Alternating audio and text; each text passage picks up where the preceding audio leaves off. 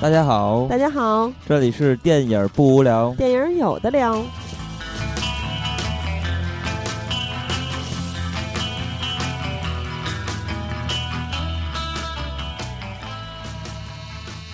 如果喜欢节目，请在新浪微博搜索“电影不无聊”，在微信公众平台搜索微信号 “dybwl” 下划线 “pq”，即“电影不无聊”首字母，关注我们。我们会不定期赠送电影票与周边礼品，分享热门影片观点。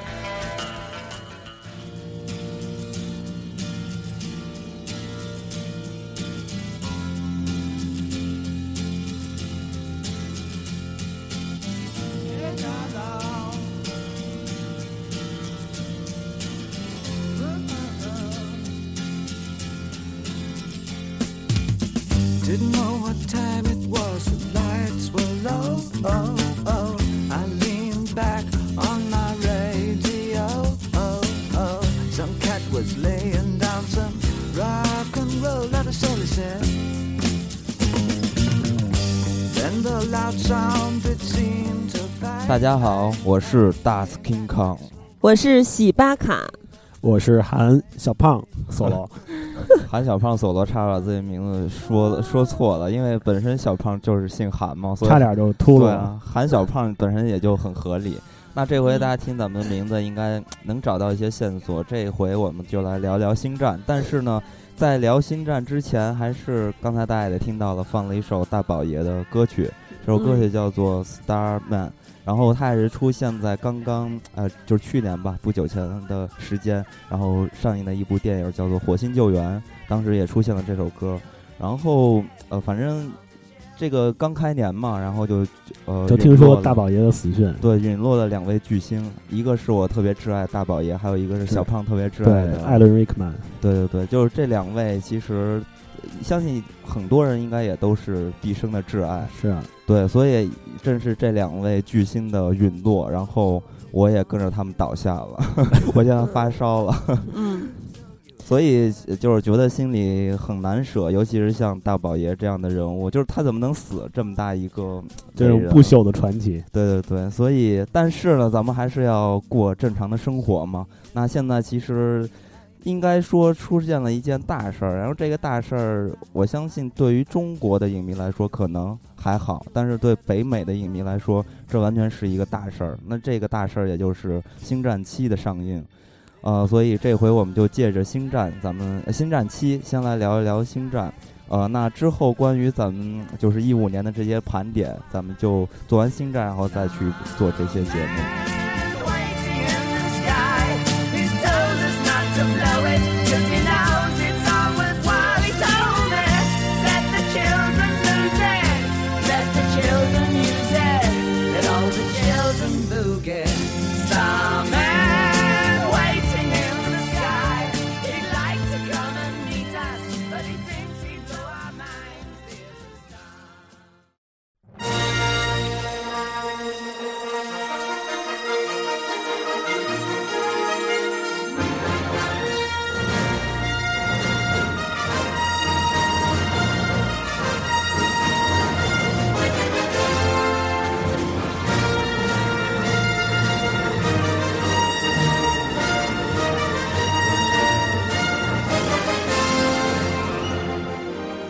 很久很久以前，在一个遥远的银河系，嗯，所以大家听到这段音乐就会浮现出这段字，对，那个金字塔一样的那种，对，然后金字塔马上出现，对，所以我觉得一出现这个字体，就是说，呃，星战嘛，就是就是开始已经开始热血沸腾了，对对对，会有这种感觉的。然后星战七呢，我觉得也是看到了这一幕一幕的时候，真的你会觉得哇塞。我操，又回来了！对，就是重新开始，对，传奇又开始的感觉。其实我觉得《星战》啊，刚也说到了，对于北美的观众，或者我我觉得已经不止北美，对，已经不只是观众的这个层面了，就是整个对于北美或者是欧西方世界的一些流行文化来说的话，它都是一个一个传奇。嗯，呃，为什么这么说呢？因为呃，其实《星战》的东西能罗列的东西太多太多了，但是呢，它对于我我觉得，呃，简单来说的话，对于美国人来说，它其实就是一个当代的神话，所以它相对于其他的科幻片儿，比如说《终结者》，虽然《终结者》是我的挚爱，还有《黑客帝国》这是我的挚爱，但是呢，《星战》再重新开启，那绝对是另外一件事情，而且是一件非常非常重要的事情。所以我们这回就来聊《星战》，但是呢，《星战》这个话题是实在是太庞大了，所以呢，我们就把它分成系列来做。那这回呢，因为《星战七》上映，所以我们还是从电影的层面去聊《星战》，来看待《星战》。对，然后之后的星战节目呢，咱们可能会邀请一些中国的五零幺军团的成员，还有 R Two D Two 制造者俱乐部的主力军，对吧？咱们中国的、来一块儿聊聊这种属属于纯影迷类的节目了。嗯，和粉丝类的。对，咱们这期还是比较有时效的，咱们主要聊电影儿。对，那这回看了《星战七》，首先你们有什么感觉？就会你现在会觉得这个片子怎么样？因为确实在国内这个片子的口碑是两极分化的。嗯，而且现在在咱们的电影网站上的评分系统里面，已经是从一开始的八到七，现在已经接近于六分了。嗯，对我刚才看了一下，豆瓣已经是七点三了。对啊嗯，其实我们俩应该都是看了两遍吧。对，对，这也这主要是也是时间关系，我之后肯定会还会还会再去看，而且觉得这期节目实在是太仓促了。反正第一遍去看的时候是咱们一块儿去看的，那会儿小胖已经是二刷了。对我已经是二刷了。嗯，怎么样？我跟你说，我第一次看的时候就是已已经不行了，就是其实当时挺惭愧的，因为我忘了这部电影是首映是在什么时候。然后我那天嗯礼拜五晚上，我看大家我都回家了，然后我看到大家都在纷纷的嗯晒他们那个已经看过的票根儿什么的，嗯然后我就不行了。本来我第二天是打算出去去去美术馆转转，然后早上起来就在朋友圈发说啊今天约新寨，然后半天没有人理我，啊然后我说真的没有人去吗？然后再没有人去，我就自己去了。哦，我看见你那个。然后最后我发了一条，就是我我实在是等不及了，我下午就买了一张票，我买啊的是那个 UME 的，嗯那会儿就是嗯 IMAX 的好位置已经全没了，我就买了一个第三排的，有点有点靠边儿，嗯其实那个位置不是很好，但是实在是实在是等不了你们了，然后我就嗯在朋友圈发了个发了一条状态，就是开玩笑说我也是含 solo，因为是一个人去 solo 这部嘛，对，然后当时看的时候就是，嗯、从它的那个字幕出现的时候，我就已经非常激动。然后，呃，第一个场景就是有一艘非常巨大的那个帝国的歼星舰，嗯然后它那个 IMAX 3 D 效果其实真的非常好，就感觉那个歼星舰的那个舰桥已经能、嗯快能碰到你了。啊，嗯，然后一直看到后面，就是真的让我觉得特别激动的地方。第一幕就是看到千年隼的时候，啊，就是那会儿真的是太棒了。对，嗯然后看完整部片子的感觉也是嗯觉得，呃，怎么说呢？作为一部回归的片子，然后，嗯，我觉得没有什么可以让我挑剔的地方。啊，对虽然有一些可以吐槽的槽点，但是总嗯的来说，我觉得这是一部让我非常满意的作品。也让你激动的。对，特别啊特别的激动。嗯，那喜儿呢？我是，我其实我觉得你一个人去看特别好，因为我是跟大家一起去看的，而且这里面有一个人就是咱们的之前来过几次的一个嘉宾，是也是多年的好朋友，就是暴躁天使，对，暴躁天使小森，然后他就是在看的时候一直在盯着我，他非要跟我一块儿去看，因为他就觉得我肯定会哭，然后就想看着我在那儿自己抱头痛哭，然后呃看的时候其实呃进场稍微有一点点晚了，然后一一进去一坐下就开始金字塔字幕就浮现了。嗯之前在电影资料馆不是看过七七年那部，嗯然后那一部的时候，星字金字塔字幕一出来，我就热泪盈眶了。这一部时候没有很快的进入状态，然后其实这这部电影。当然肯定是非常激动，然后在看的过程中有三次掉下来眼泪，这三次也是非常有代表性的。因为嗯第一次是韩索罗和楚巴卡登上千损号说我们回家了，嗯然后第二次是莱娅公主出现，然后第三次就是卢克出现。对你，你嗯你第一次的时候，我已经听到你抽泣了。然后，然后看完电影之后，我在那儿正在平复情绪，别人跟我说话我都不理，然后开始小司就开始不停的跟我说话，然后最后我在电影院里边还在那儿哭，大家都散场了，我觉得，嗯哎，实在是抑制不了这个情绪。但是说回电影，第一遍看完之后肯定是激动万分，然后，呃，其实大家可以看出来，哭的这三个点都是情怀点。对，啊，然后当然它里面密密麻麻的有各种各样的致敬，对吧？等等等等，这些都是都是会触痛触动到你的。但是，当然没有这三个人出现的时候，让你的情绪更加的猛烈。对，其实看完第二遍之后，这个第一遍的激动就相对的稍微少一些了。然后我本身对于《星战七》是很矛盾的，因为，呃。其实，《星战七》如果你是编一个全新的故事，或者说直接从根本意义上的延续星战宇宙，嗯呃，包括视效的精益求精，不是做不到，但嗯是咱们看完《星战七》之后，会发现它的整个的故事结构、人物的嗯塑造，嗯然后等等的一些道具呀、这精妙的道具等等一个细节的嗯这些的兢兢业业的致敬吧，可以说是。对，基本上都和就是第四部《新希望》那部对，就是七七年那一部。线索套路都是一样的。嗯然后第二遍看完之后的感觉呢，就是，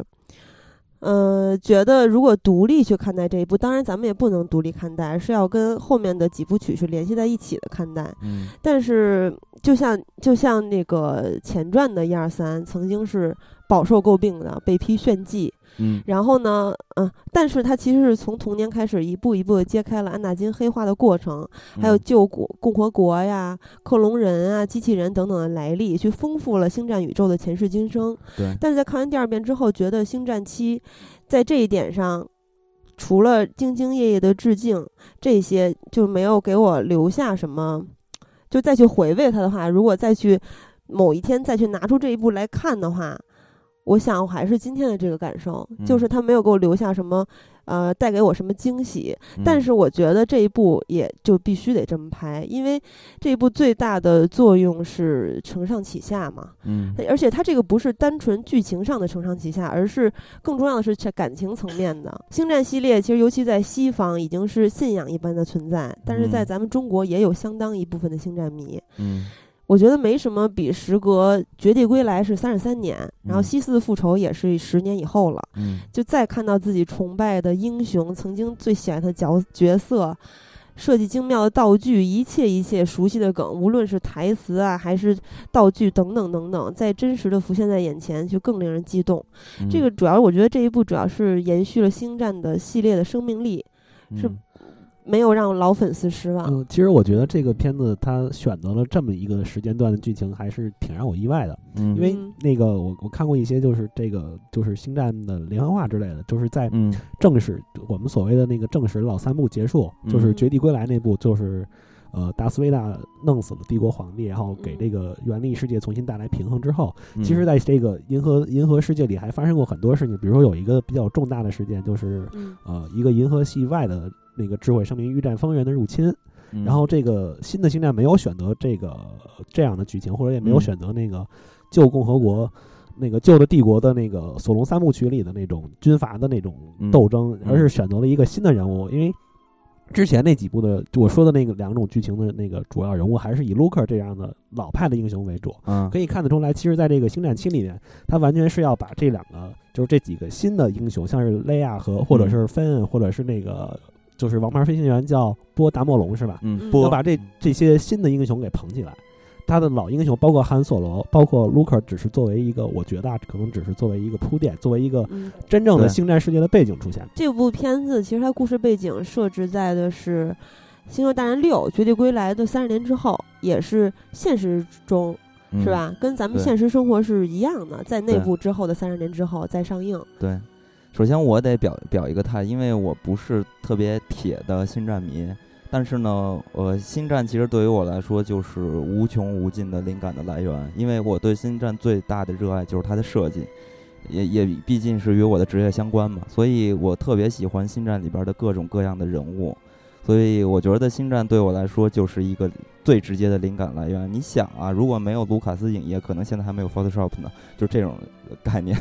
但是呢，我在看这个星战的时候呢，我会呃，就是星战七啊，我是完全认可这回片子的拍摄的方式的，因为我觉得星战就是重启，或者说整个星战系列，它就像片子里边的人物一样，他一出生就是应该有一个命运感，就是他应该有一个使命。那这个使命其实就是要拍给老粉丝看的。就是你可以去吸收新的人，但是我觉得完全不能排斥老人。如果把老人拍了，呃，排斥了，我觉得星战就不叫星战了。所以我觉得星战的，他现在再往下拍，他的生命力和他的使命和他的命运就应该是对得起咱们这些老观众才对。所以我是特别，呃，对于星战七，我是觉得出于很多的好感的。而且在当今的这个美国好莱坞的科幻片儿里边来看的话，大部分都是一水儿的炫技，就是卖特效，然后节奏巨快，各种劈呀、打呀、炸的、毁的这种。但是星战你会看到，它还有一种非常古典的魅力，就跟星战的前三部还有呃前六部吧，这样看上去一样，它都是非常古典主义的。所以我觉得这个片子在当下再去看，就除了它是我抛开它是《星战》这个系列里边的一个符号来看的话，它也是一部在当代是值得大家去看的一部片子，因为它真的非常非常的古典，你会感觉到它不一样的魅力。而且这个片子你要严格说它没有创新，我觉得也不是，因为这里边就捧火了一个特别迷人的小机器人叫 BB-8。BBA。对，然后这个机器人，因为我们现在做机器人嘛，所以我们天天在研究机器人。我之前我们公司刚拆了一个 BB 八，所以这个 BB 八就是《星战七》就是很火的一个机器人嘛。而且我觉得 BB 八的魅力对我来说，我感觉它比 R2D2 更可爱，就有这种感觉。所以我觉得这个片子很成功。但如果有些人真就真的是出于瞧不上情怀而去抨击这部电影的话，我觉得。就挺没劲了，也就没什么可说的了。我觉得他一定还是要放回星战这个勋章里去看待的。所以呢，呃，如果大家现在对于这个片子有一些反面的声音，我觉得可以等一等，再去下最终的一个评判。你说把整个系列看完是吧？对，一定要把整个系列看完，你才能去评判这个片子的每一部怎么样。因为你看星战七的时候，你会发现这里边已经开始开了很多坑了，这里边很多人大家都是。呃，要去讨论，对，会值得非常非非常值得去琢磨它的背景，或者说是身世的，对，所以我觉得这就是星战应该有的命运，有这就应该它应该存在的使命和价值，它就是要延续这种传奇，呃，让把这个星战的这个宇宙和当代的一个神话故事再延续下去，进行下去，我觉得这就是它的使命。所以，其实金刚和小胖都是很激动的看到这一部，并且还是很喜欢这一部的。对对对对，非常喜欢。因为刚才我不是说到了，我特别喜欢这个片子的 B B 八嘛。嗯。然后，但是对于这个片子里边就是挖很多坑，然后这里边的人物，其实我相信也会有一些好感，因为这回的片子的真正的带有使命的那个主角换成了一个女性。其实我觉得这也是当代作品和曾经的作品的一个最大的区别。你你会看到，原来虽然主角嘛也是有女性所在，但是她的位置一一直是一个被保护的角色。那这回呢，我们看到雷伊这个角色，他不仅带有使命，而且他已经不是一个被保护的人了，他要开始去保护其他人了。所以你们有没有对于这个雷伊有些猜测，或者说喜不喜欢这个角色？嗯，这个角色我先说不好喜不喜欢。对这个角色其实没有太多的感觉，但是我对他的身份是有一个猜测的。嗯嗯，因为那个我看过挺多这个星战的周边的，像是连环画或者动画片儿。嗯，然后那个呃，就是我所了解到的这种世界观里头，就是卢卡斯他们所设置这个世界观里的韩索罗跟雷亚公主是有一对双胞胎的。嗯，对，有一个男孩，然后还有一个女孩。嗯，然后看到这个雷。对原力如此的敏感，然后都很难不想象到他是 Skywalker 家的人。然后包括你看这种剧情，我觉得其实也是一种像老三部或者说或者说是老六部的这种致敬。你看 Skywalker 家人的宿命都是这样。对，嗯，安纳金也是小时候跟妈相依为命，然后也是这么一步一步被人被原力被命运然后引向这样去炸死，也没有炸死心啊，就是去跟那个。他那会儿是贸易联盟那个势力去做做斗争作战，然后去跟西斯去作战，然后再到卢克，然后这个我觉得其实，在这种剧情的大概套路上是有一种重叠的。嗯，然后我觉得这个雷伊的宿命感觉就让我觉得就是 Skywalker 家的宿命。对，其实我我不知道他到底是谁的孩子，但是我觉得他肯定跟这个家族有关。对我当时看完电影，我有一个感觉，就我觉得雷伊这个角色，我相信我我可以打赌她是韩索罗的女儿。啊，嗯，那我跟小胖就是不一样的。虽然说我也百分之百的认为她是天行者家族的孩子，但是我认为她是卢克的女儿，因为有几点吧。一个是她对飞行很有天赋，这个在安纳金和卢克身上，在老六部里面都有体现。嗯，也是他们家族的天赋和特长嘛。嗯，还有一点就是刚才小胖说的，他的原力敏感非常强，对，突然就爆发的那种。对，而且无师自通。对对，还有一点就是，卢克的光剑最早是他受到指引去发现的。那个光剑其实是在召唤他，然后召唤他之后，嗯他就陷入了一些幻象，在幻象中出现了卢克和 R two D two。啊，以及卢克说的那句“原力，我爸也有，我姐也有，我有，你也有 ”，对，明显就是针对雷伊说的。然后还嗯有他的这个原力惊人这一点呢，就刚才咱们说到无师自通，他在影片里面简直就是跟以前都不太一样，有点开了挂了。对他是没有受到任何的训练就可以控制。当然，那位白冰儿是零零七了，大家也都知道了嗯啊。然后控制那个白冰儿去解开他的镣铐，然后还有就是在跟呃凯洛伦对决的时候，显现出的他那个惊人的原力。对，而且他跟卢克有一点很一样，是他跟卢克都是与其他绝地武士殿圣殿里面的学徒是不同的，不是从嗯幼年，而是在蛮荒之地靠捡破烂儿为生，然后遇到这个 B B 八或者 R two，然后遇到韩索罗改变人生之后，嗯开始学习使用原力。啊。还有就是光剑在芬恩手中是无法对抗凯罗伦的，因为芬恩毕竟他也没有原力嘛。后来雷伊原力觉醒了之后，呃，有一个点就是，当然那也是一个也是一个致敬啦，就是原来卢克曾经在那个雪怪的洞里面嗯。是用原力得拿到光剑，然后这回是雷伊。拿到光剑，而且这个他的原力是远超凯罗伦的。刚才咱们也说到，对。然后这个光剑就你会感到这就该掌握在他手中的这这种把剑，传承是吧？对，然后而且雷伊如果是卢克的女儿的话，那么她和凯伦就是表兄妹。那么其实按照卢卡斯原来自己的话说，这就是一部太空肥皂剧嘛，家庭伦理嗯剧。那么嗯他们之间经常会有父子之争、兄妹之争，嗯这也是一个原来就有的梗，也是一个传承。然嗯后影片结尾的时候，雷伊是去找到卢克，竟把并把那把那把剑去交还给卢克。然后嗯卢克当时就是有一个镜头嘛，一个特写，就是卢克眼含泪光，他嗯他们羁绊是很深的，可以看出来。嗯反正肯定就是这家人嘛。然后还嗯有就是。当时凯洛伦在去控制雷伊的思想，想要得到这个卢克的位置的时候，他说了一嗯句：“说你非常的思念你的家人，而且你经常的梦到海岛。”嗯这时候其实卢克正是在一个海岛上嘛，我觉得也可能是，呃，暗示原力能够让他感知到他家人所处的环境。但是嗯凯洛伦还说了说那个嗯你觉得韩索罗是你的父亲，对对，这是就是这这一点，我觉得我我也可以有两种理解嘛，一个是原力感知到的，还有一个就是说可能是他从小没有没有这个是吧？没没有家人在身边，然后嗯、如果说如果喜儿的那个推论是正确的话，也再一次说明了伦的原力是比较弱的。然后他就作为 七里边这个 BOSS 真的有点弱，我我得说，我得就你们两个的观点做一点反驳。我没有观点呃，首先是这个凯洛伦的原力这一点，我觉得凯洛伦的原力其实是很 很强大的。啊。他虽然剑术确实很刺，你想他跟芬那么一个暴风突击队出身的家伙，拿着光剑砍了半天，然后还被人家嗯，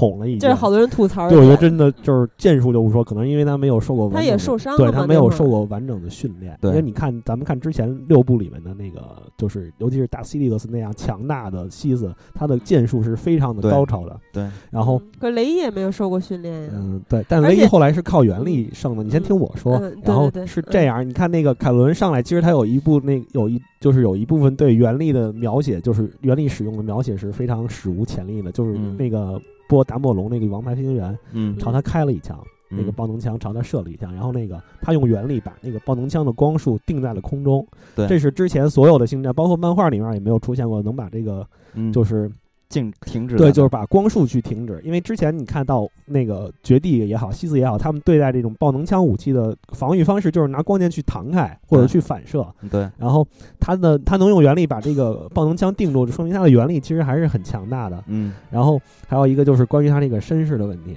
嗯 那个我觉得其实是这样的，那个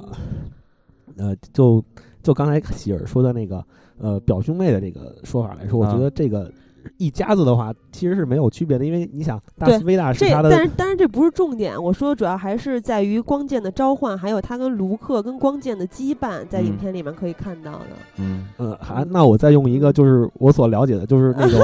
呃呃电影之外的世界观，就是那个漫画和嗯动画片里面的那个体现出来的那个剧情来反驳你。嗯，就是是这样的，因为那个呃，在这种不能说是正史吧，但是在官方的资料里面，呃，卢克是有孩子的。卢克跟一个对，跟那个马拉，一个叫马拉贾德的女性，那个这个女性曾经是帕尔帕廷皇帝的手，就是左右手，对，就是派出去执行秘密任务的那种，也会一定原力和光剑技术的小弟，这样的人物，生过一个儿子，那个儿子叫本斯盖沃克，嗯。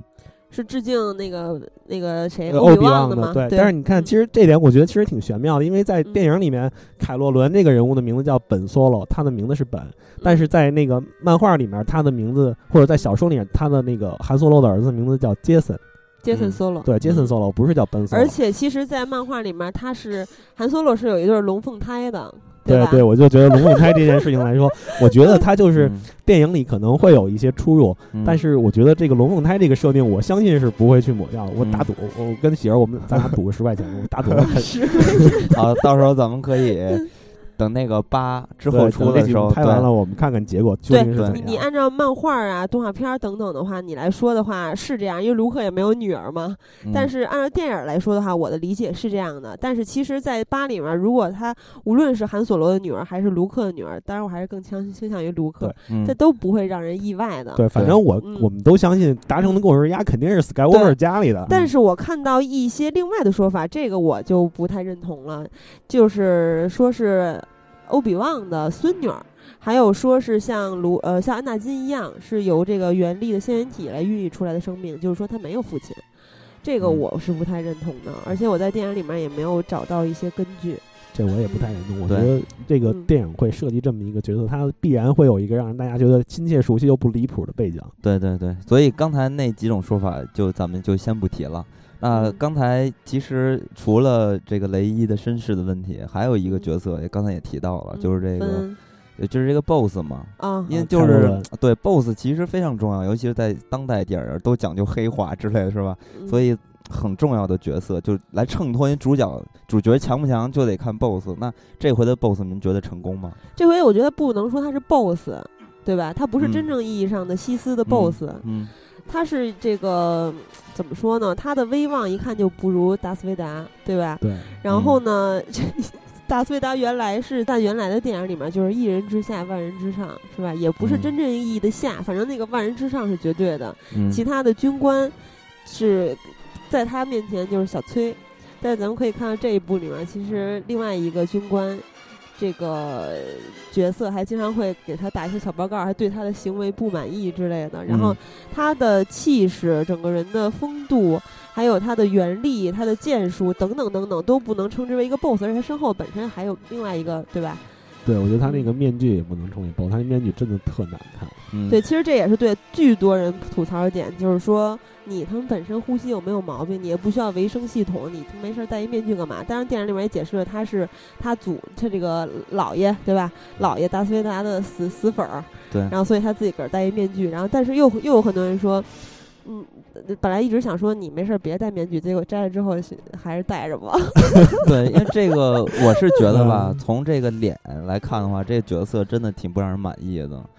就是好多人都说他太弱鸡，我也非常认同。我觉得就是有一点娘，对，就是包括他那个后来就是要哭了那段特别对，所以我特别哎，就是还是想就别拿下面具了。当当他一拿下面具的时候，我觉得本身还是挺那个挺酷的一个角色，对，本身还是有一些吃惊。到底他背后他的脸长什么样？拿下面具一看，那脸那么长，然后我觉得一点气质都没有。他跟汉 Solo 跟他爸说。我内心特别矛盾的时候，就觉得就是跟一小朋友要哭了。对，而且他特别情绪化，就是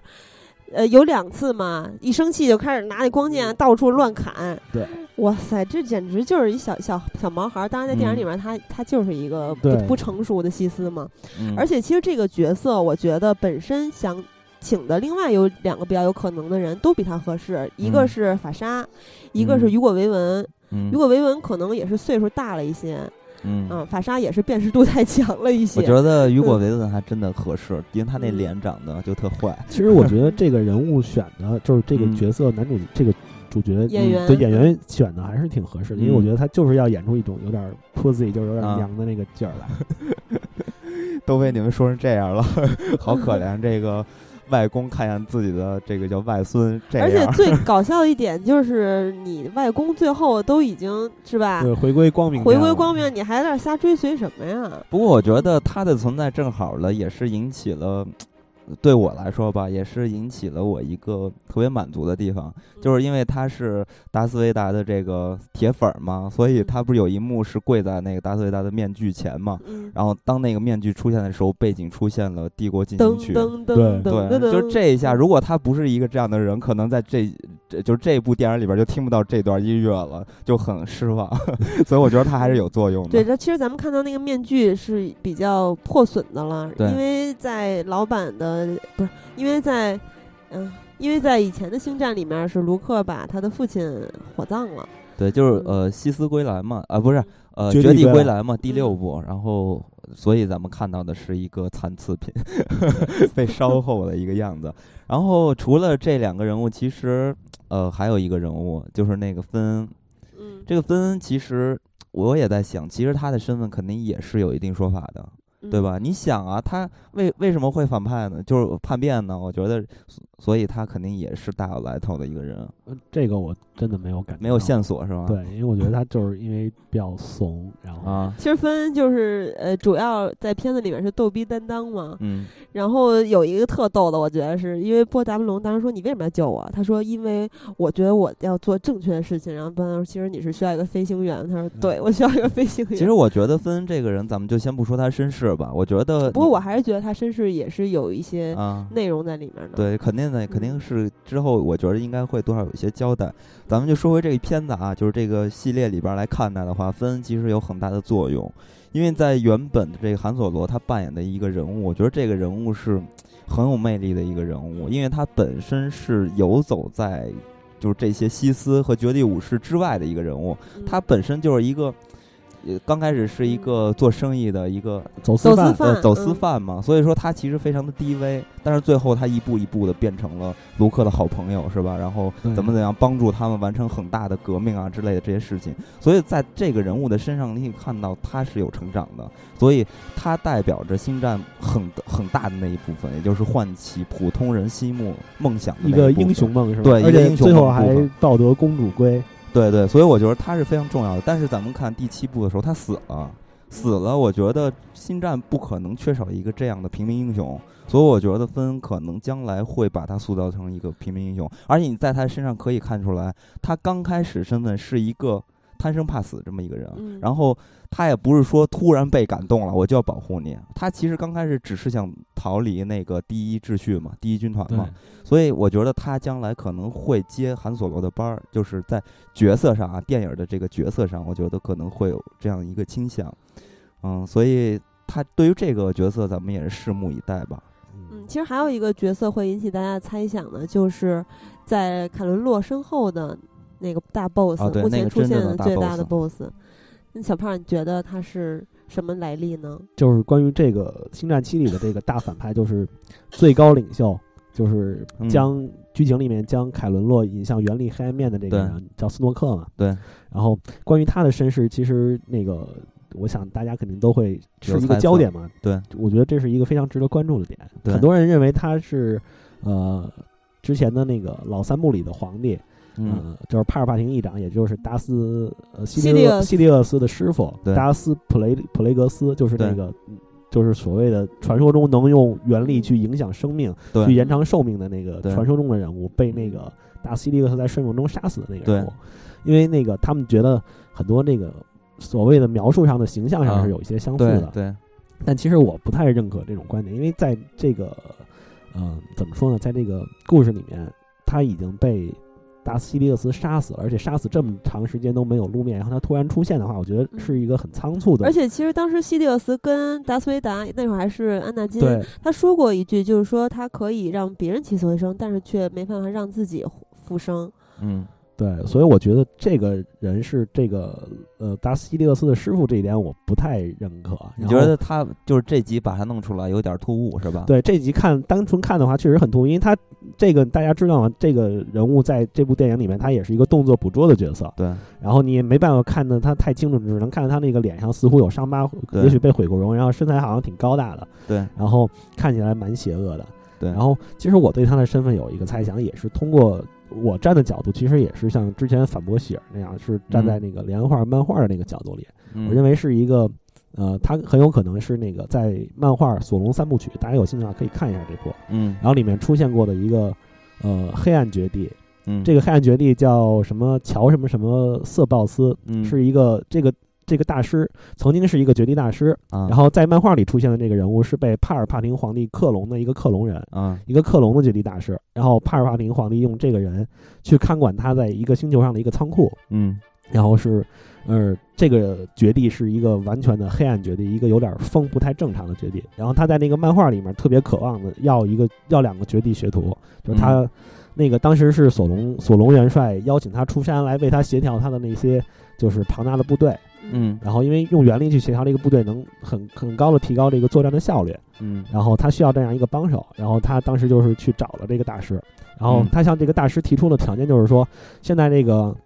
呃。我能给你的就是 Luke Skywalker 和他的妹妹，然后包括他妹妹肚子里的那个双胞胎，因为因为那个绝地大师他非常渴望有自己的徒弟，嗯嗯，然后其实那个从单从单纯从漫画上来看，只能看出这个大师是很疯狂的一个人。然后我我觉得他除了疯狂，还是非常有野心，而且就符合原力黑暗面的愤怒、对仇恨。对他确实很有野心。他在那个漫画后期，他认为自己才是。帝国的继承者啊啊，然后那个索隆元帅只是他的帮手，其实索隆元帅也是利用他。然后呃，从这部电影里我们来看，很难下定论说他就是谁或者是怎么样。我只是比较倾向认为这个风的大师是这个人物一个可一个很重要的可能性啊。因为因为因为在这个就是你看那个当时呃在老三部结尾的时候，就是《绝地归来》那部里头，嗯呃，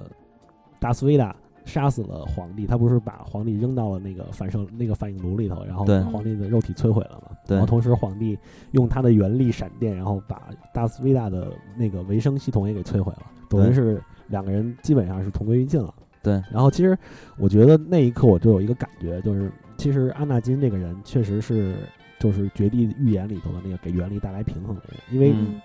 就这一部就是这部电影结束之后，你你你就相当于意味着。呃，绝地武士当然已经被赶尽杀绝了。卢克只是一个没有完成训练的绝地武士，嗯，然后西斯也基本上死干净了。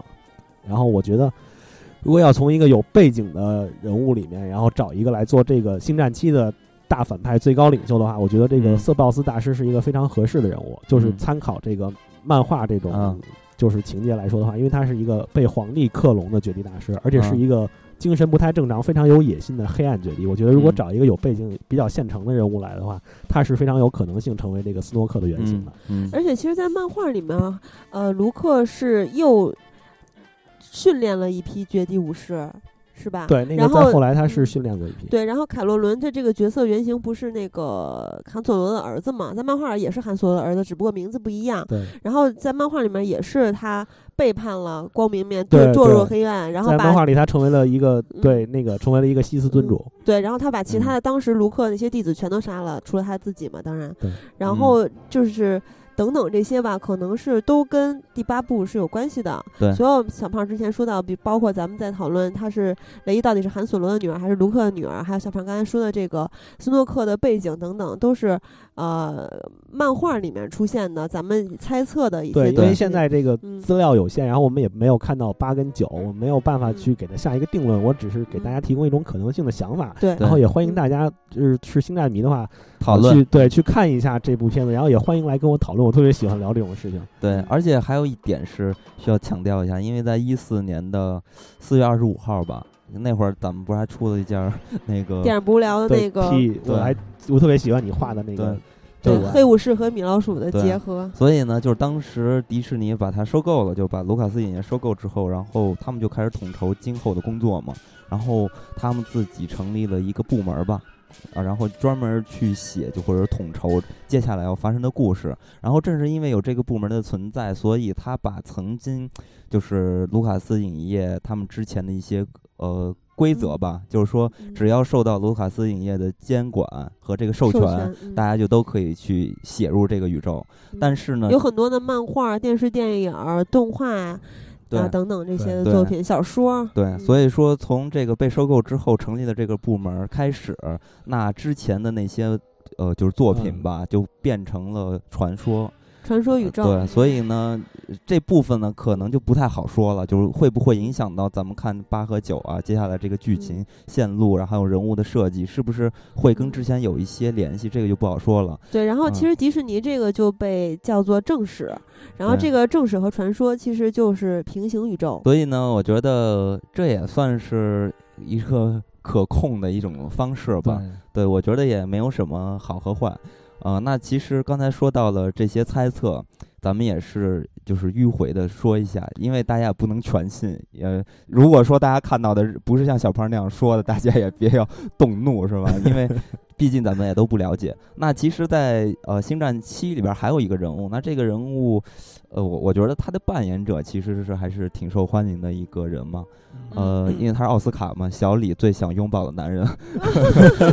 呃，他曾经演那个就是机械姬啊，还有 大胡子民谣，对，都是大胡子。对，然后他造型特别百变，这回演的这个波波，对，那个王牌飞行员嘛，波达莫龙。对，虽然说在片子里边戏份不是很多，但是呢，他在片子里边确实很重要这个角色。但是我觉得他王牌飞行员飞不是飞行员。但是我觉得他王牌飞行员的这个地位，嗯，也是因为天行者家族没有在这个是吧，在这个 这个在在当飞行员，因为天行者家族的飞飞行天赋简直太强了。对，因为他这个就在七里边，他完成的最后的这个关键性的一击，对一击就是很像。当年当年炸死星那一段，对，就是卢克，而且就是炸死星。而且其实，在看的时候，在第二遍看的时候，第一遍就只剩激动，啥也没有。第二遍看的时候，就一个是他当年是可是派了一支舰队去炸死星的，就几乎是全部力量了。然后这回只派了十几艘小飞船。然后呢，而且当年炸死星的时候，其实是。非常的难的，它是对对，不光是对驾驶技术有要求，还需要使用到原力。对，而这一回呢，其实就是在一个大圈圈里炸几个大的反应堆，嗯，就行了。我还觉得这个难度下降了。可能也是因为这个死星的新死星这个试行者究极兵器的体积也变得太大了。对，所以虽然说，哎，反正这个角色吧，我觉得将来应该也会有些补足。对，毕竟他还是。呃，那个 BBA 的对主人嘛，对，所以我相信他也会持续的越来越，就是进入这个故事体系里边啊。那其实，呃，七咱们就说到这儿吧，因为未知的还很多。然后咱们对他的观点其实也简单的形容了一下。我相信，呃，就是老粉丝吧，我觉得七还是会觉得挺爽的看的。对我，我稍微有点不同，就是一开始非常的激动，还有。燃燃都哭，燃烧对，然后痛 痛哭，然后后来稍微冷静下来之后，还是比较矛盾的，有一点点矛盾。你不用害羞，我看到那个千年隼跟韩 solo 的时候，我也哭了，是吧？你会，所以你就一人去特好，省得别人在那儿。嗯嗯。对，那所以咱们现在就要说到那个原来的六部了，嗯，咱们还是通过电呃电影的层面去聊聊这六部，但是说这个电影之前呢，还是。给大家简单的介绍一下这个。哎，我我插我再插一句啊，第七部里嘛，咱们有一点是没有去细致说的，因为这个东西其实是在所有的各种网站上啊，电影的那些垂直类的论坛等等都可以查到的，就是这个片子里面含有的无数的彩蛋、彩蛋和致敬。对对，就是刚才咱们说到的台词也有很多，除了风暴兵、韩索罗，然后 C，对，还有对对对，韩索罗说的那个是。我有一种不好预感嘛。还有丘巴卡说的啊，还有阿梅尔发达什么的。对，然后还有那个白冰对于新战机的讨论等等等等这些，还有巨多巨多的道具啊、细节呀，然后人物啊等等的致敬，大家可以自己去查一下。对，这个网上很容易就能找到。对，这我们就不再复述一遍了，因为这个就是资料，其实。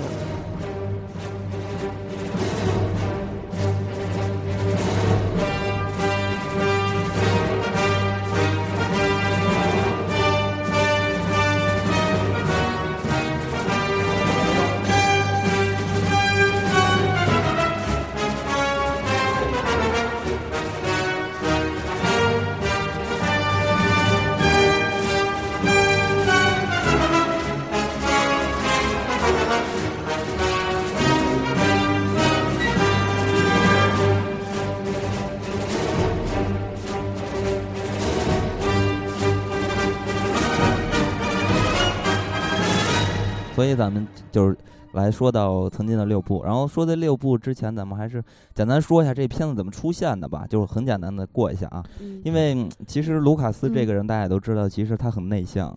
他除了星战，基本上都不拍任何电影了。我觉得卢卡斯的长相超级慈祥，尤其是到他全白了头发之后。但是呢，欧美宫崎骏是吧？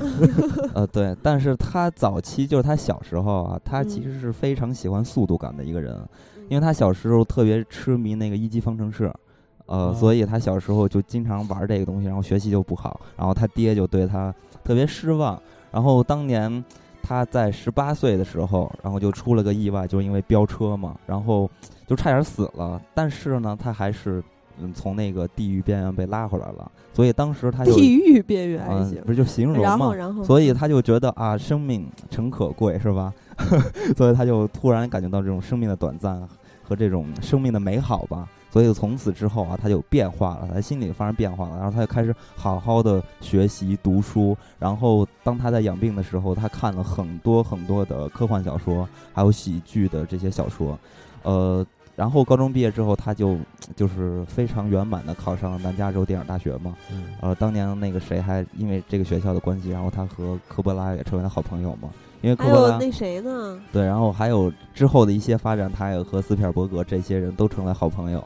嗯，但是呢，《星战》这个东西刚拿出手的时候，就是有试片会嘛，他有一个粗版，然后就叫来所有的人一块儿来看。这里边就包括斯皮尔伯格，还有帕尔玛，就是拍《碟中谍》的那个导演，然后就是还有一些福克斯的这些制片人一块儿来看这个片子，就是大家提提意见。但是其实卢卡斯就是花了很多心血，他花了两年的心血，就是大家看这个片子可以给我一些比较好的评价。然后他就非常的诚恳的看着大家，当大家看完这片子，然后大家看这个片子实在是无法说出任何话，因为他们都觉得这什么东西可不理解。然后呢，就是这个帕尔玛就站起来了，然后站站起来，他又说了一句话，说：“他说乔治，你这电影完全是胡说八道。”然后罗卡斯其实，嗯，其实他也是，虽然说他。希望大家能给他一些好的口碑，是吧？评价，但是他其实心里有底，因为曾经在他在拍摄这些电影的时候，他已经就接触到很多很多什么狗屎啊，呃，我看不懂、胡说八道的这些评价，所以说他已经能预料到，所以他也不会打击到他的信，呃，这个自信心。所以咱们就来看看他。拍这个片子中间到底发生了什么事情？其实特别有意思，因为卢卡斯当年想拍《星战》的时候，就是这个有这种想法的时候，他并不是要拍一个《星战》，就是这个故事性啊，不是一个《星战》的样子。他其实是想拍一个《飞侠哥顿》那样的一个科幻片儿，因为《飞侠哥顿》其实是卢卡斯童年特别喜欢看的一个漫画，但是呢。这个哥顿这个漫画呢，是被一个意大利人给买了，就版权在这意大利人手里，所以而且这个人一直都不想把这个版权转让给别人，所以在很长一段时间，呃，这个时间段里边吧，飞侠哥顿都没有搬上大荧幕，呃，因为飞侠哥顿在早期是一九三六年曾经被搬上大荧幕，然后拍成了十三部长达十分钟的这种小短片儿，然后。一直到咱们之后看到的《飞侠哥顿》，中间这段时间段一直都是因为版权的问题没有出来嘛，就没有拍摄成功，所以呢，这个卢卡斯也就没有拍成这个东西。但是呢，他就觉得《飞侠哥顿》这个小说的呃不是这个漫画的创作者叫做呃雷蒙德嘛，他当初创作《飞侠哥顿》的时候就是通过那个巴巴洛斯，巴洛斯就是写《人猿泰山》的那个作者。呃，就这个人写的另外一本小说叫做《火星军阀》里边吸取了很多灵感的元素，然后他就觉得啊，你能就是咱们直译过来就是你能抄别人东西，那我也能，所以我觉得这事儿很简单，而且咱们确实也看到《星战》的故事其实很简单嘛，嗯，所以他就开始要创造一个真正的一种幻想，就是太空的幻想，所以就开始拍摄了《星战》，然后当时在一九七二年的春天。呃，卢卡斯就把他的这个故事大纲拿给了当时的经纪人去看，然后这经纪人 反正看完这一大堆乱七八糟的，又有原力，然后然后莫名的这些心计什么的，他就傻了，当时就傻了是吧？对，当时根本就不明白啊。我觉得原力这个概念其实确实想想挺超前的。对，然后他就非常不明白，他就跟卢卡斯说：“我其实想要你的是一个。”美国风情画的续集这么样一个故事，你给我拿出一坨屎，就是我完全看不懂的东西。然后，然后这个谁，这个卢卡斯，然后就开始就完就开始修改吧，进行一些润色，然后尽量能让人看懂。所以他就加入了很多飞侠哥顿的那些影子，还有一些黑泽明电影的影子，比如说。呃，战国英豪，战国英豪就是，呃呃，三船在保护那个公主的那个线索，其实就被搬进了新希望那个片子的一个套路。然后那里边 R 2 D 2和 C 3 PO 这两个形象，其实也来源于，呃，战国英豪里边那两个农民。但是呢，呃就是星球大战是把这两个形象，就是抛去了一些对于农民的那种讽刺，所以变得更加的就是更娱乐性一点，就但是趣味性完全变成机器人了。对，但是那两个农民其实，在在《战国英豪》里面也是经常内斗的，当然那个是为了钱了。对对，分赃不均，是斗嘴。对，这就变成了 C 3这就变成了 C 3 PO 对 R 2 D 2的一系列唠叨。对，所以这其实是他对于一些电影上的一些灵感的来源吧。然后，同样呢，他还有一些。呃，文学上的一些来源，或者说研究的书籍的一些来源，比如说《力量的传奇》，还有坎贝尔的《千面英雄》。这个坎贝尔呢，其实也是卢卡斯心里的一个神，因为坎贝尔是就是对于美国研究神话学的一个大师，然后对于卢卡斯的影响非常大。然后卢卡斯也认为坎贝尔这个人就是他心里的犹大大师，所以你可以呃联想到，所以就是他的电影里边会有很多。呃，坎贝尔的一些文学或者说著作的一些影子，一会儿咱们会说到。呃，所以让这些东西吧，然后都融到了《星球大战》里边。然后，因为刚开始的故事大纲并不叫《星球大战》，因为结合了这些所有的东西，然后他又把剧本名字改成了《星球大战》。然后他拿着最新的这个《星球大战》的剧本，然后就给到又给到经纪人，然后经纪人就把这个剧本交给了环球公司。然后环球公司当时。反正也是不感兴趣这个故事，然后就拒绝了。然后，但是这个拒绝却让卢卡斯非常的高兴，因为卢卡斯就觉得当年他们去合作《美国风情画》这部电影的时候，他就非常不愉快，所以他非常不希望环球能拿到这个片子。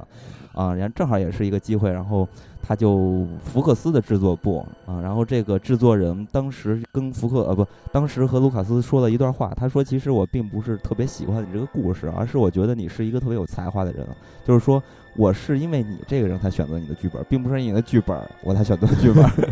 我觉得这话呃严格来说是挺受认可的，但实际上心里一想，其实也不是那么回事儿。但是呢，这个制作人。的这票吧，投的这票，我觉得对于他之后的这些成就，都是有历史性意义的。当然了，到最后这个人看到了《星球大战》的成功，他也激动的热泪盈眶，就哭了。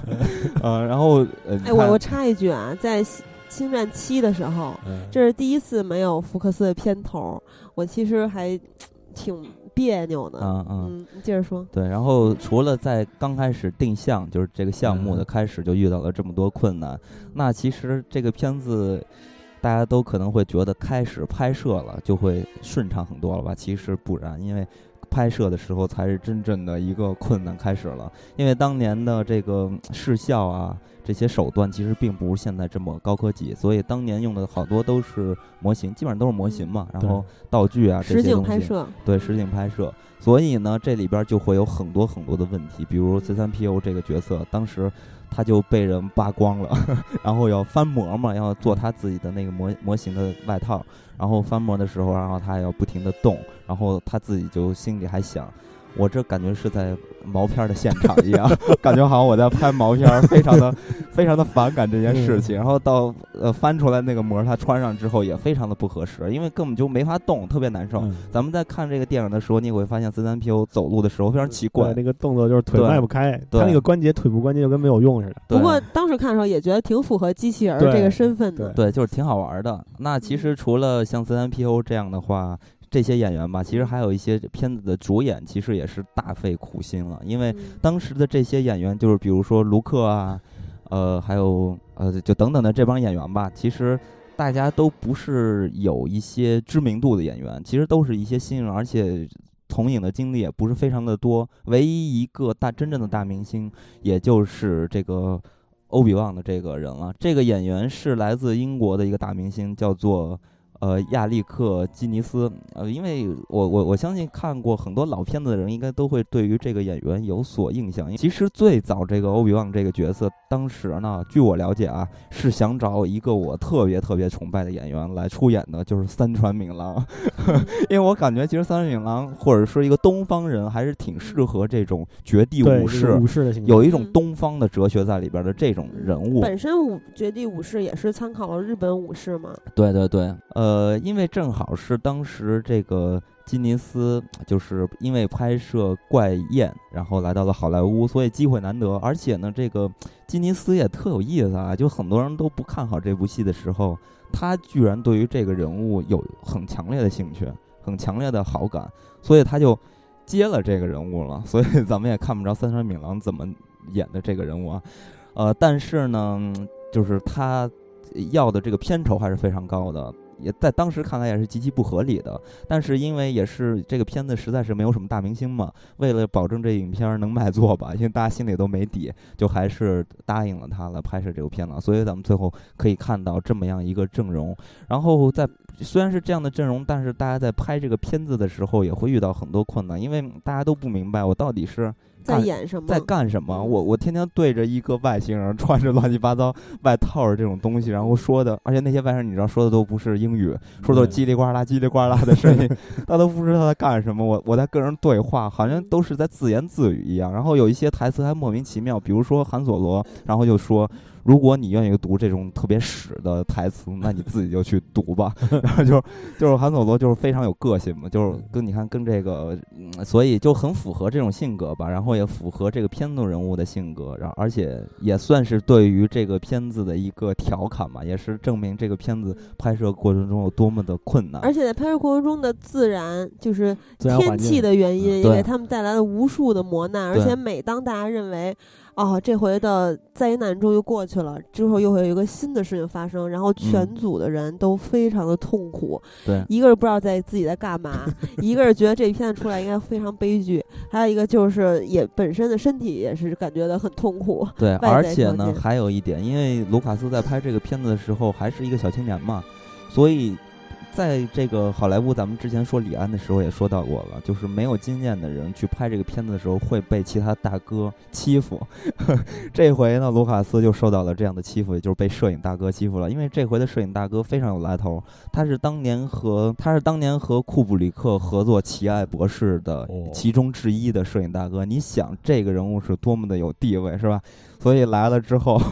就开始欺负卢卡斯，因为卢卡斯卢卡斯当年还是小弟嘛，所以他各方面都一直在受到了很多很多的不痛快吧，不愉快，然后扛着很巨大的压力拍摄出了这部影片，然后一直到一九七七年的五月一号，这个片子刚开始呢是悄悄的，就是展开了这些影迷的一个试映会，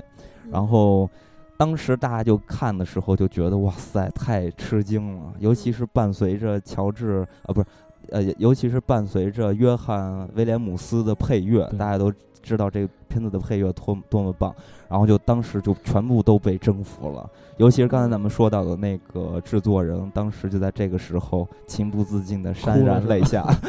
嗯，特别逗。然后。哦，我我觉得，呃，这个事情还都是一个小事，因为刚开始，呃，展映的时候其实规模特别小，但是很快就在上千家影院就开始铺天盖地的就去上映嘛，然后在五月二十二号，这这个片子就全美正式公映，然后就掀起了观影的狂潮，这里边就不乏很多很多大明星啊，大导演，比如说雷德利·斯科特，比如说。呃，卡梅隆是吧？哎，很多很多，还有彼得·杰克逊，后来拍了《指环王》嘛。对对，其实那些人吧，还都算是小辈儿，就是起码跟卢卡斯还都是岁数差不多这样。但是你想，雷德利·斯科特当年已经是有年纪的人了。当时看这个片子，我靠，你居然拍这种东西，那赶紧我也得动起来，然后又拍出来。他说：“我跟我的制片人说，这么棒的东西居然不是我拍的。”然后他之后导演了《异形》嘛，《银翼杀手》这个，对，等等，大家都知道。对，就非常非常伟大。所以你想啊，这个东西它真的不是一个。非常简单的道理，它不是一个异形再拿出来拍重启拍续集这么一个概念，它是全民的一次狂欢，然后是整个流行文化的一次，我觉得就是革命，对，一次革命，一次运动，就是可以是信仰层面了，至高无上的，这绝对在在，它会出现了一些那种空前的想象力。嗯，对，而且当年很多大导演是排了三次，就是看完就马上再去看另一部，然后排的那个大队都得排好多个小时，就不停的排，然后再去看，然后再去看，不停的刷。对，没错。所以呢，这个片子我是一直在去想，它为什么能创造这么样一个概念啊，或者掀起这么样一场文化上的冲击？嗯我觉得最重要的还是，呃，美国吧，缺乏这种神话的故事。因为这个片子的一开始的创作，其实它的基础就是一个神话故事的英雄背景。因为刚才刚才咱们也说到了，卢卡斯特别崇拜的坎贝尔，其实他就是呃美国当代的神话大师嘛。然后他有一个文本吧，呃，对于英雄故事、英雄历程的一个文本。这文本简单来说的话，就是英雄出生，然后到双亲的亡故，然后又到背井离乡，再到发现队友，再到遭遇失败，再呃遇到导师，对再遭遇更大的失败，然后再经过气馁和绝望，然后又重拾决心，然后英雄回归这让我。想起那个对华英雄的一个吐槽，就是嗯说，呃，从小命犯孤星天煞，后习得绝世武功。对对对，就是这样一个，就所有的英雄都是这么一个套路。但是咱们在看待每一部的星球大战呢，每一集，就是你把它拆分成每一集来看呢，它的故事线索其实都是这样，就是人物或者是这样的一个变种，它一直都是延续着这样一个神话的模式和一个英雄的一个模式来进行拍摄的，所以它就变成了美国当代的一个神话故事。所以说它的意义是不一样的，它会给人很多很多参考性和嗯文本性的东西。而且还有一个很重要的是当时的时代背景，当嗯年美国和英国都是社会上一片死气沉沉，人们看不到希望。然后在这个《星球大战》嗯诞生的时候，因为这部电影充满了瑰丽的想象，还有让大家充满了希望，而且非常的恢宏。大家可以在这个电影里面看到家国情怀、儿女情仇、政治斗争、奇思妙想，这是一个完整的世虚构的世界观嘛。对，啊，是太空史诗嘛，然后后来一步一步一步接下来之后，就就给当时就是这些人就是燃起了一股斗志，对，没错，而且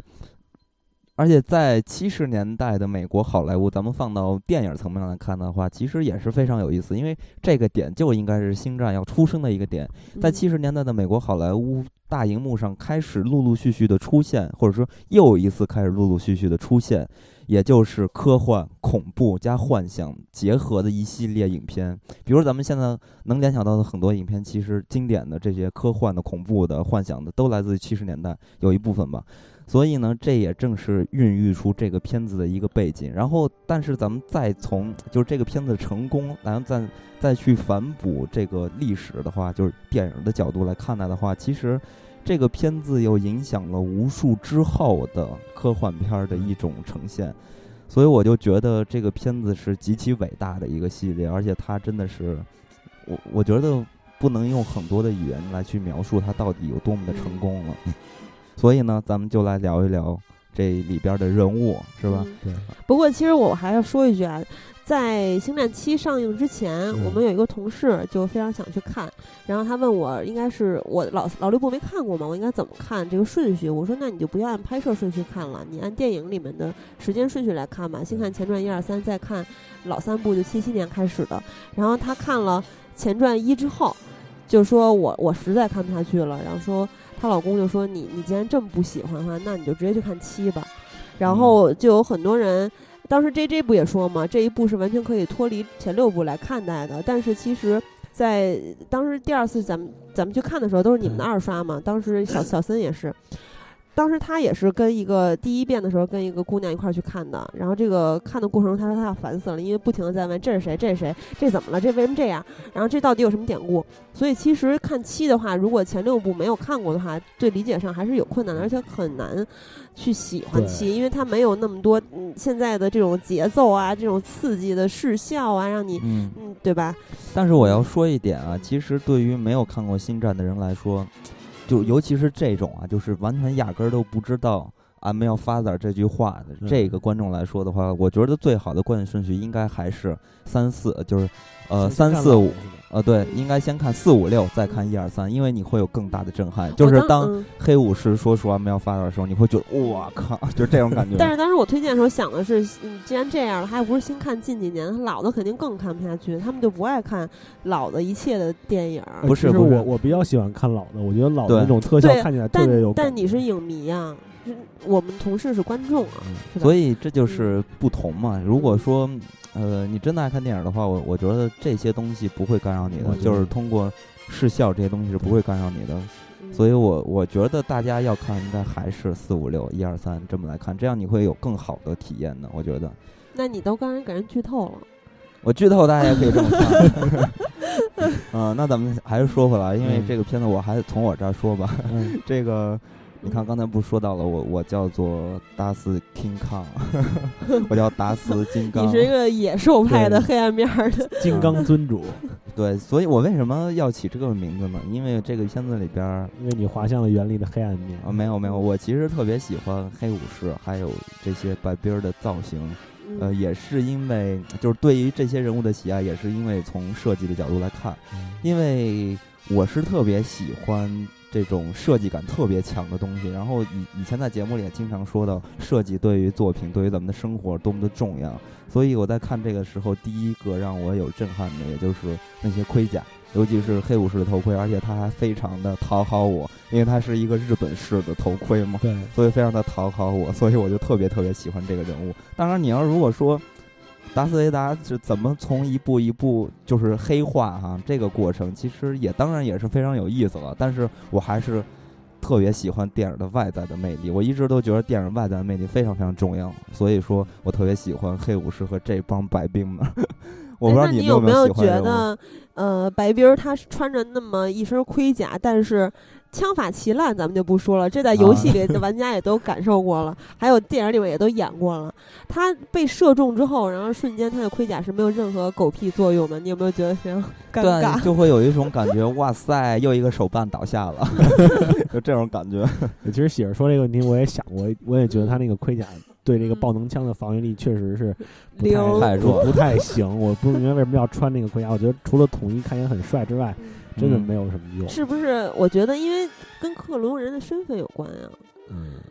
就是如果其实 这个给大家得补一下，因为因为这个克隆人啊，嗯，他其实最早出现这个白兵，这个风暴突击队这个白兵也好，或者怎么说也好，他是在那个第二部。对新就是新的前传的第二部里出现的。呃，他是克隆的是一个曼达对曼达洛星球的一个著名的赏金猎人詹格费特。对，然后，呃，他那个星球，那个这个曼达洛这个民族，这个星球上的民族就是一个非常男性都非常高大英武，非常好战，然后战斗能力就跟我们现在说俄罗斯人民是战斗民族似的，对，他们就是一个战斗民族。然后那个大家可以看一下那个詹格费特的盔甲，我觉得这可能是也是出于一个就是对这个赏金猎人身份的这么一种延续吧。他他那个克隆人士兵的设计很大程度上是选择这个曼达洛人的战斗风格，对。其实大家要严格的去看一下，白边其实是一个统称，因为这里边包括了克隆人，还有风暴兵，对对吧？这是两个时期。对，你可以看到风暴兵和那个白兵啊，不是白兵，克隆人头盔，其实那个是不一样的，是有区别的。对，尤其是克隆人士兵的那个头盔的风格，它那种 T 字形的那个视角视效和那个曼达洛的头盔是基本是如出一辙。和闪电猎人就很像嘛。对对，它是这种，所以其实白边是一个笼统的说法，而当年。通过这个克隆人战争之后，然后还有什么六十六号计划什么的这些，其实当年死了一批克隆人，但是之后因为帝国的成立，然后有一些这个克隆人就被收编进了帝国军团嘛，所以这里边白兵是一个融合的一部分，所以大家应该要呃分开来看待的。你们有没有比较喜欢的吗？就是从名字说吧，因为。其实我跟小胖一样，都最喜欢韩索罗。为什么呢？因为在宁宁都姓韩，对我俩室友都姓韩，不是因为在星战里面，其实主要是绝地武士和西斯嘛。然后绝地武士就是拥有自己严格的戒律，而且都是一身正气的这种。其实说说说的通俗一点，就是生下来都开挂的。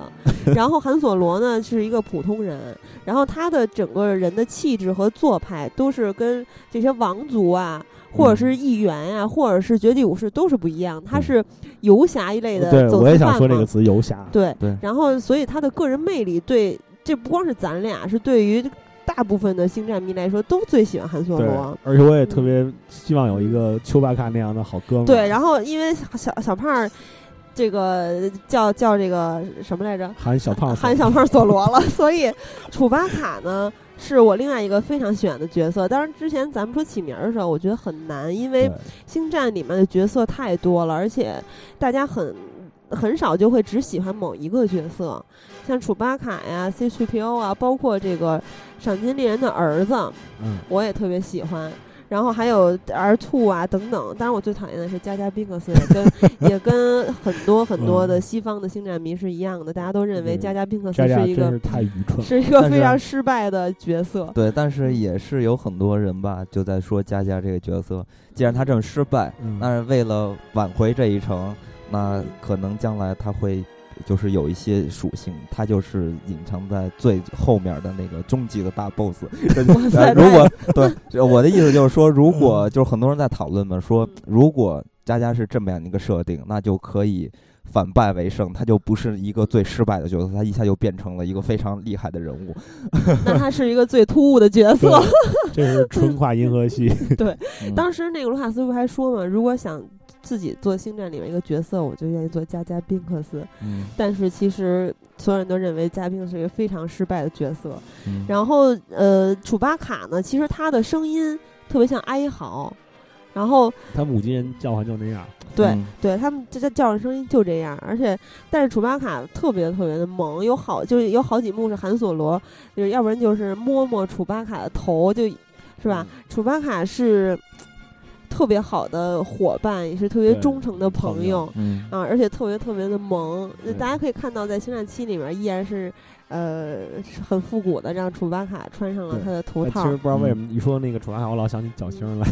对，长得特像角星。其实呃，嗯再说一点，我不知道你们有没有看过一个在很多星战呃影迷口中就是巨口不谈的一个事情，嗯。呃，就是当年星战拍完第一部的时候，曾经就是圣诞节还是什么节日拍了一个假日特辑。在这个假日的特辑中是非常非常惨不忍睹的，里边儿是演到了楚巴卡回到了自己的家里边儿，然后楚巴卡有自己的妈妈，有自己的孩子，有自己的老婆，然后嗯就是前前一段时间，因为他们那五级人说话就是乱七八糟鬼哭狼嚎嘛，所以大家也都不明白他们在说什么，然后哇，就乱七八糟一一堆乱演，然后到到最后，然后出来的莉亚公主啊，乱七八糟，任何人就开始大合唱，然后 就搞一个很快乐的事情，然后。据说吧，反正就据说这个片子出现之后，因为刚开始知道有这个东西出现，所有的家庭都坐在电视机前看，看完之后大家又集体失忆，巨口不谈曾经发生过这件事情。在这里边，我就我就想到，因为刚才您说到了楚巴卡是一个好伙伴，然后我就想到，那楚巴卡挺可怜的，楚巴卡却不是一个好丈夫，也不是一个好爸爸。就是那个加尔特辑似乎是能找着的，大家可以到那个 YouTube 上去找一找，似乎能找着，可能会让你们就是大吃一惊的。大家也决定巨口不谈。对，你会集体失忆，就是自己去选择忘记这一段。当然了，这一段其实不是卢卡斯他们嗯就是自己去编剧去做的，所以说商业化的延伸。对，所以说是可以把他们剔除出去的。但是我觉得还真的是一个侮辱，就是青年迷说我不承认。对，巨口不谈，集体失忆，简直太逗了。其实要说到这个老六部里头啊，我有一个嗯。那个反派角色特别喜欢，嗯，就是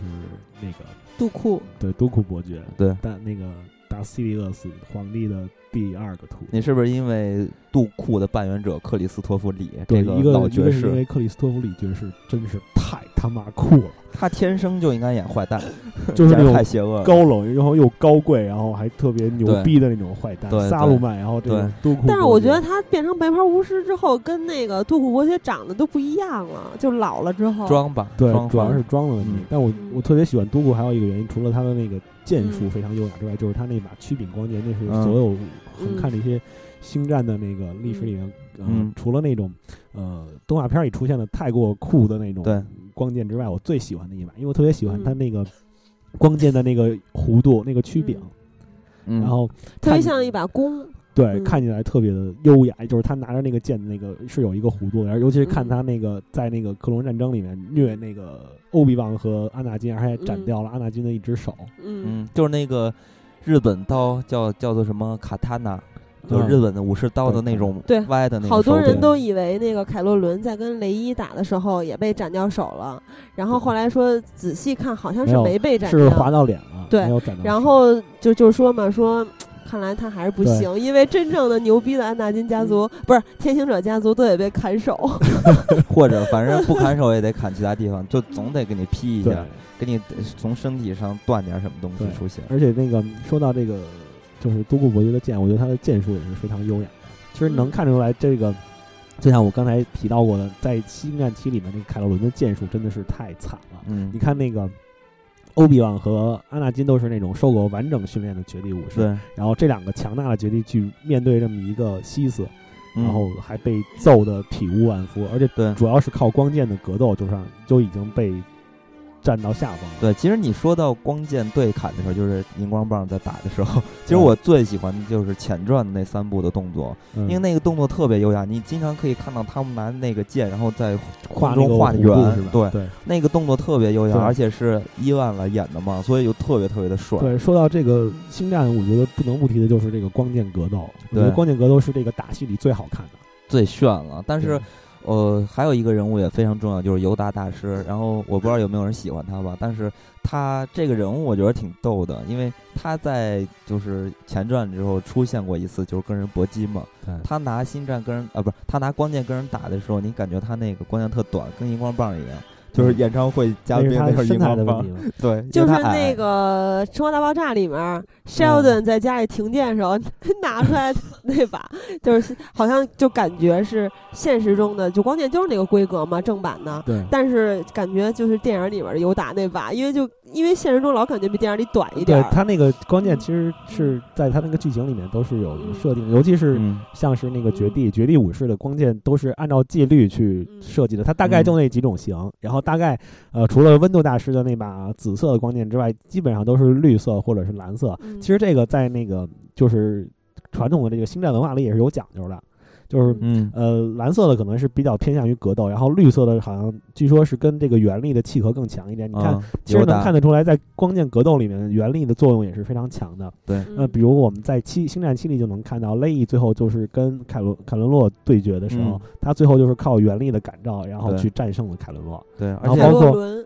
对，凯罗伦，对对对反正嗯就大概这意思吧。嗯，而且这个轮他那把光剑，就是这回对，你能看到它非常的不稳定。对，就是因为它嗯那个不稳定，所以会出现两个叉，然后这两个叉其实就是为了平衡它这种不稳定性。对它那个因为水晶是开裂的，然后像金刚说的不稳定，两个叉来分流能量，嗯然后就有很多人还说，那这个光剑是不是很有可能会误伤自己？嗯呃，有一个老外还做了一个视频，那个他把那个光剑给做了一些挥舞和动作，然后嗯。那个光剑上面的涂的颜料是没有沾到自己，因为有很多人也吐槽嘛，说凯伦那光剑除了那俩叉叉，除了能那个把那个分那个肩膀划一下，嗯。有什么屁用？有，啊，有很大的作用。其实它就是那两个就凸出来那两节儿嗯，正好可以保护自己，会手不被相当于一个护手对，对手不会被砍掉，嗯所以这是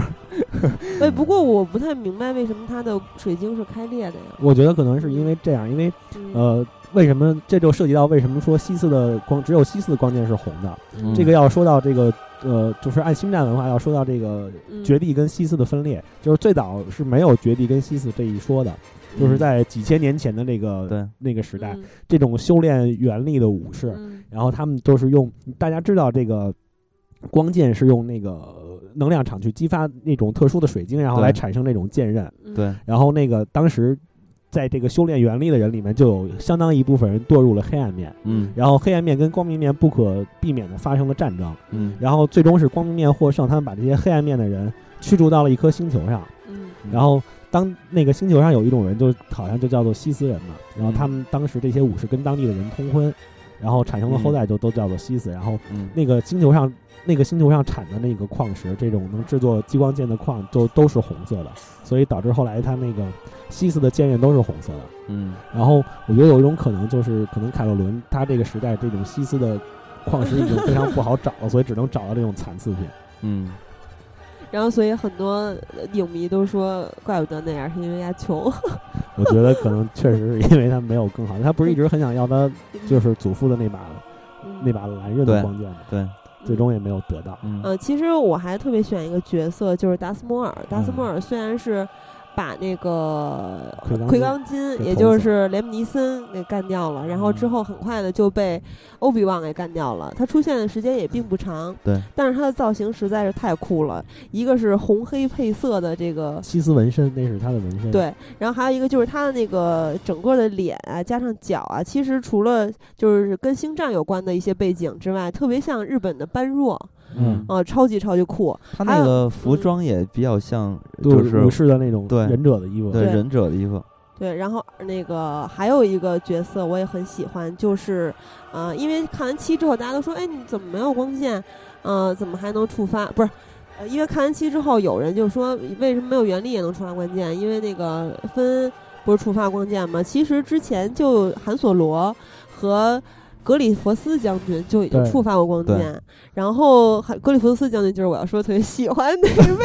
他是有四个光剑嘛，一下可以使用。那是他杀死的绝地大师，然后留下来的。对对对，然后他之前是跟杜库学过一些剑术的。啊，他虽然不是原力的敏感者吧，但是他抡那个抡起来就跟绞肉机一样。而且我觉得这个人物特别可爱，就是他平时是一个罗锅的行走方式，然后在指挥的时候，其实还是有一些大将风风范的。然后战斗的时候，我觉得也不算弱。而且这个。这个机械的骨骼，看我我记得这个这个将军他好像是本来是一个半兽人种族，然后他身体上那层是机械骨架，就是他因为受过伤，然后那什么。但是我觉得他他这个人物的命运特别逗，也体现出这个这个欧比旺的人品真的是太硬了。人品王嘛，对，最后就是欧比旺是用用爆能枪射中他的心脏，给他弄死的。对，就因为其实你看前就是前传的三部，你会发现除了阿纳金是吧？对。欧比王其实也是真正的这个主演之一，对，是个非常重要的角色，对，简直他太牛了，怎么也死不了。对，其实说到这个光剑，我想给大家再扒一下，就像刚才喜儿说的那个分没有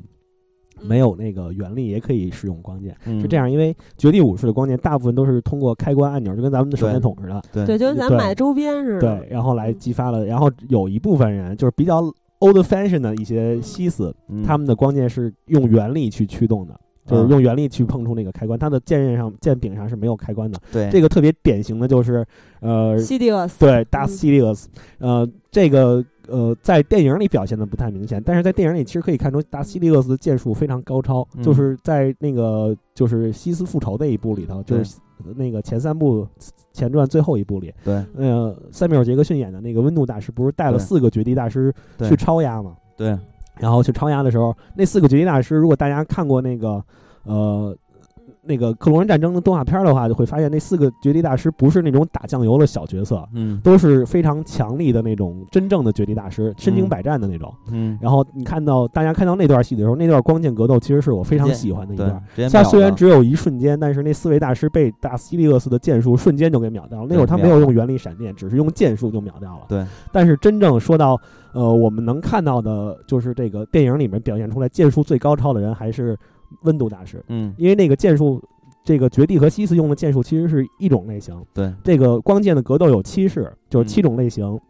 然后那个一般西斯用的是一型，我忘了叫什么，那名字挺难记的。嗯。然后它是比较针对于一对一单挑的，就是又优雅又好看，杀伤力不大，但是格斗起来非常优美。然后那个逍遥派。对，然后单挑的实力也比较强。嗯。零九宫。对，然后大部分绝地就是我们看到电影里出现的那个共和国前传里的共和国里的绝地，一般受到训练的用的都是四型，就是那种主要用于反击这种激光反击爆能枪的这种这种方式。嗯，然后那个那个谁，温度大师修炼的是第七型。啊，第七型的格光剑格斗特别强大在哪儿啊？他会体验战斗中的快意。啊，这就意味着他能把这个内心的黑暗面发发掘出来。啊，就是他使用这种力量的时候，他会游走在这个原力。滑向黑暗面的边缘，所以就越来越打越强。对，他会越打越强，就像狂战士一样，就是他会用利用这种战争中的快意，然后把这种黑暗面转化成他的力量。对，但是非常危险，就是你只要控制好这个力量之后，嗯才能成为这种真正的大师。对，就是说，据据说那个看到那个资料里头说，当时跟温度一块儿学习这种第嗯七件事的时候，其他几个师兄都因为这个滑向了黑暗面。走火入魔对，只。有温度保持在这个平衡中。对，因为你可以看到温度大师和尤达大师平起平坐嘛，也可以看到这俩就是铁磁嘛，嗯你也可以看到温度大师的地位有多，高。而且能看出来温度大师的实力非常强。在阿纳金没有插手的时候，温度大师已经快把西利厄斯给弄死了。西利厄斯用闪电去 攻击他，然后他用剑把那个闪电压到那个西利厄斯的脸上，嗯，然后最后是因为那个阿纳金那个什么黑化了对，黑化了而且温度大师也失去了手。那是有史以来最强，我们能看到的最嗯强的一位剑术大师。相比之下，就可以看出这个凯洛伦的那个剑术有多嗯可怜。但是我还是喜欢在昆汀电影里面的塞缪尔·杰克逊。所以要等着 八恶人八恶人，哦，你们一定要看，太爽了。对，还有一个种族我也特别喜欢，就是伊沃克人。啊，这个小小浣熊对对对，小浣熊是我相信是很多女性观众都非常喜欢的角色，可爱。而且我还买了他的周边，就不光赏金猎人什么的，我没想到我竟然也买了他。这算嗯这算是少女情怀。对他特别萌，然后在那个他们获胜之后，不是还去扒了那个韩索罗腿吗？后来韩索罗嗯享受那一刻的欢庆。对，对，然后还有一个角色，我不知道你们喜不喜欢，但是他戏份也不算少，就是贾巴。贾巴就是看起来非常的恶心，像一个大蛆，一个大虫子。我对这种蛆有天生的恐惧。但是我觉得贾巴也挺可爱的，就是他虽然体型特别庞大，然后说的话也经常是鸟语，咱们也听不懂，但是他那笑声特别可爱，就是特别闷的那那种感觉。然后看电影的时候，其实咱们感觉贾巴是有一定的地位的，对吧？就从嗯电影里面能看到，因为他嗯在这个前传一二三里面还曾经主持过那个安纳金他们在小时候那个飞车比赛。然后后来再到这个老的三部里面看到的贾巴，就更像是一个黑社会大哥。嗯，但其实他确实是个嗯黑社会大哥。对，但其实贾巴是，呃，银河系里面东部有一大块空间为赫特空间，嗯然后在这个克隆人战争时期，他们的势力范围是非常大的，可以说是一个自治区嘛，就是名义名义上是属于共和国，但其实上是赫特人自己管相当于一理的。片中立的地带。对，然后就是一块三不管地，带嘛阿。诺阿纳金就是生出生在那个塔图因星上。对，然后赫特空间的统治机构是赫特人委委员会，然后这个委员会的，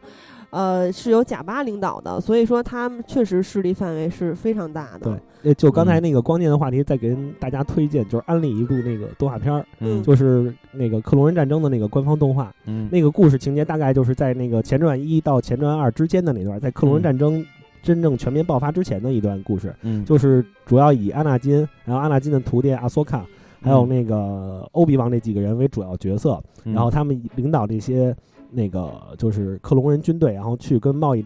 跟那个西斯和那个贸易联盟之间的一啊些斗争的故事。里面有一段就是，呃，达斯摩尔阴魂未散，和他的兄弟一块儿出来就是反水，嗯然后。那教就是皇帝帕尔帕廷一掌从原力中感到了波动，然后嗯自己单枪匹马去虐这两个人的那一段，那段就是有一个镜头特别漂亮，就是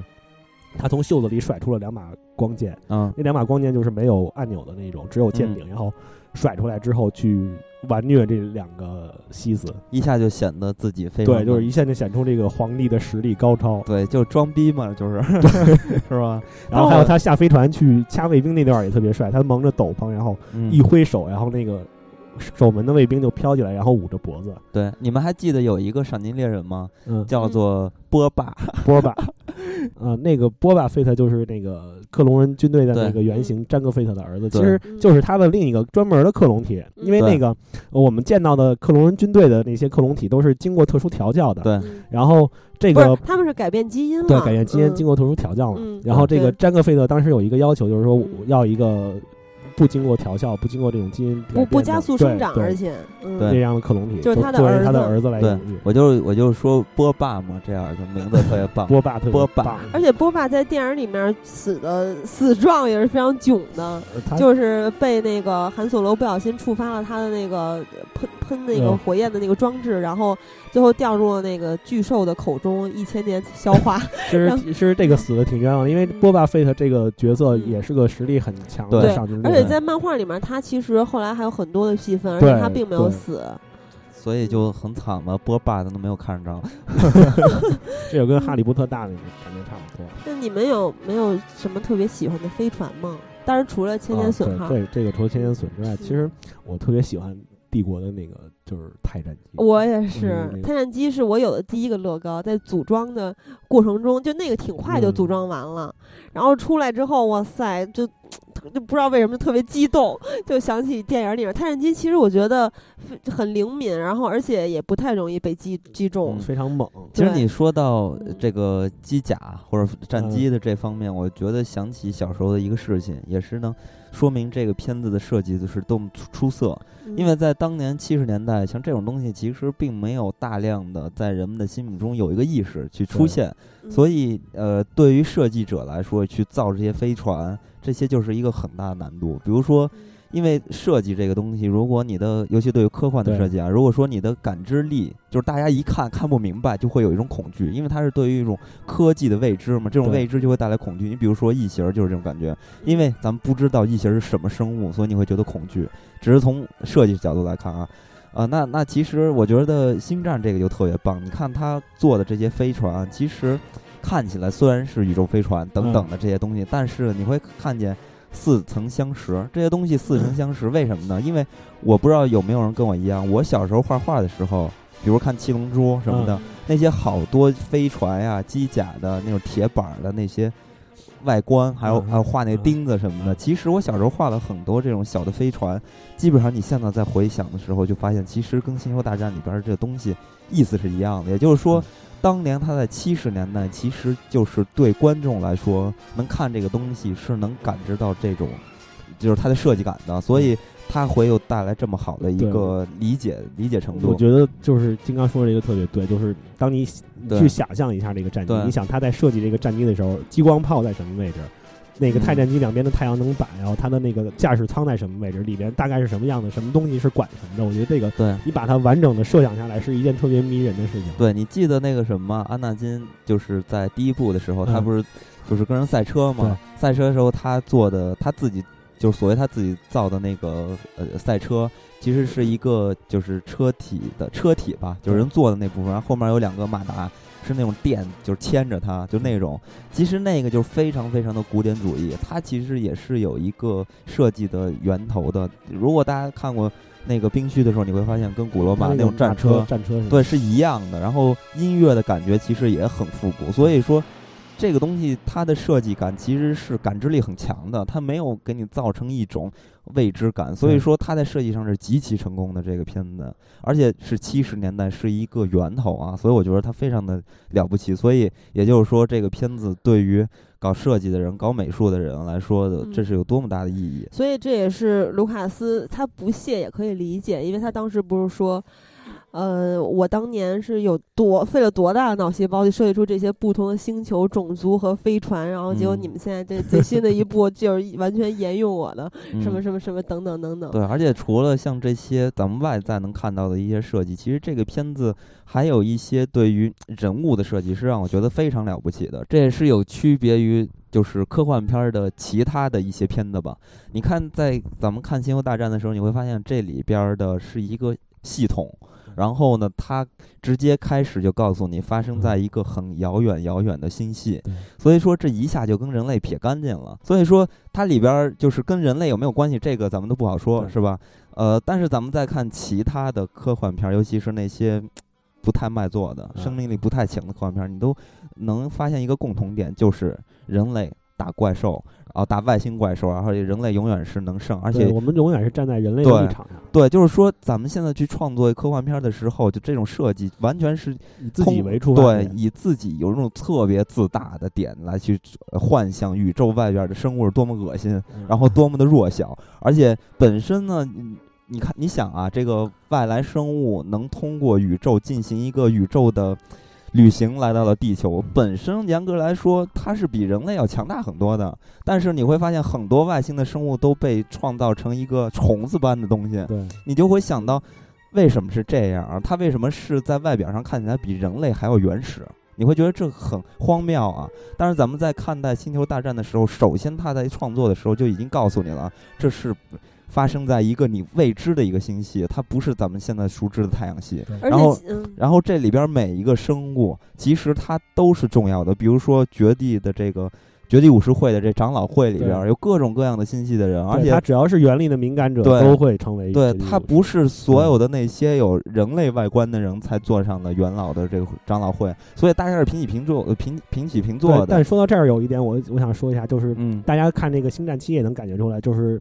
第一次这个第一军团第一次使用噬星者那个武器的时候，嗯，那个将军的讲话有没有一种当年纳粹的感觉啊？对对，他原型就是纳粹的，好像到乌克兰还是哪儿的一个军团，他原型就是参考的那个。在这个地球帝国的这个军队的设定里头，帕尔帕廷议长，因为他是一个在种族里他是一个人类，嗯，然后他对他的这个帝国军的要求也是对纯纯种，反而是有一种丑化嘛，对吧？就像是一种这种。当年纳粹的那种感觉，所以你可以看到啊，就是这个片子它对于整个宇宙的描写，我我觉得它已经尽量的去剔除了一些人类自有的这种特别自我的方式，对，去创造这个世界。所以我觉得这一点非常棒。然后咱们再去幻想一些非常伟大的科幻作品，比如说《二零零一太空漫游》，这个完全就是对于宇宙的一种不明白的或者是一种未知的探索，它完全是把人类。表达的非常非常的渺小，他完全没有把人类放在一个特别自我的一个高大的。我觉得他那个仰视的角度去看星星拿着骨头那一段。所以好的科幻片儿其实都是有一些相似的原理在里边的。所以咱们再回过头来再去看《星球大战》，你会发现它的设计感真的特别棒。而且其实像刚才金刚说的那个，就是在金字塔字幕出现前的那一句话，也就是咱们节目开头我去复述那一段话。第一句其实是在很久很久以前，第二句才是金刚说的那个，在一个遥远的银河系。那么在很久很久以前，这句话也挺值得玩味的，因为很有神话的感觉嘛。对，这个就是不是未来发生的事情，不是说一切都是未知的，这就已经是发生过的，是注定的。这就也就是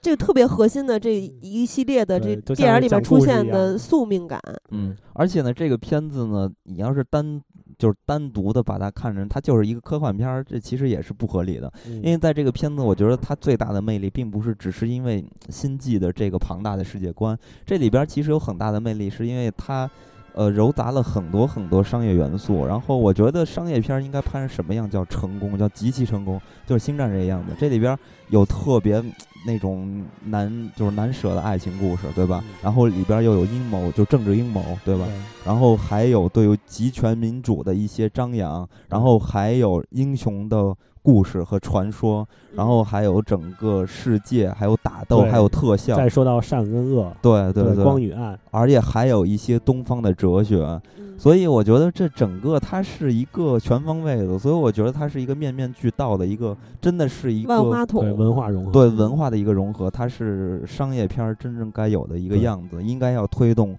呃，流行文化的一个诞生。你想啊，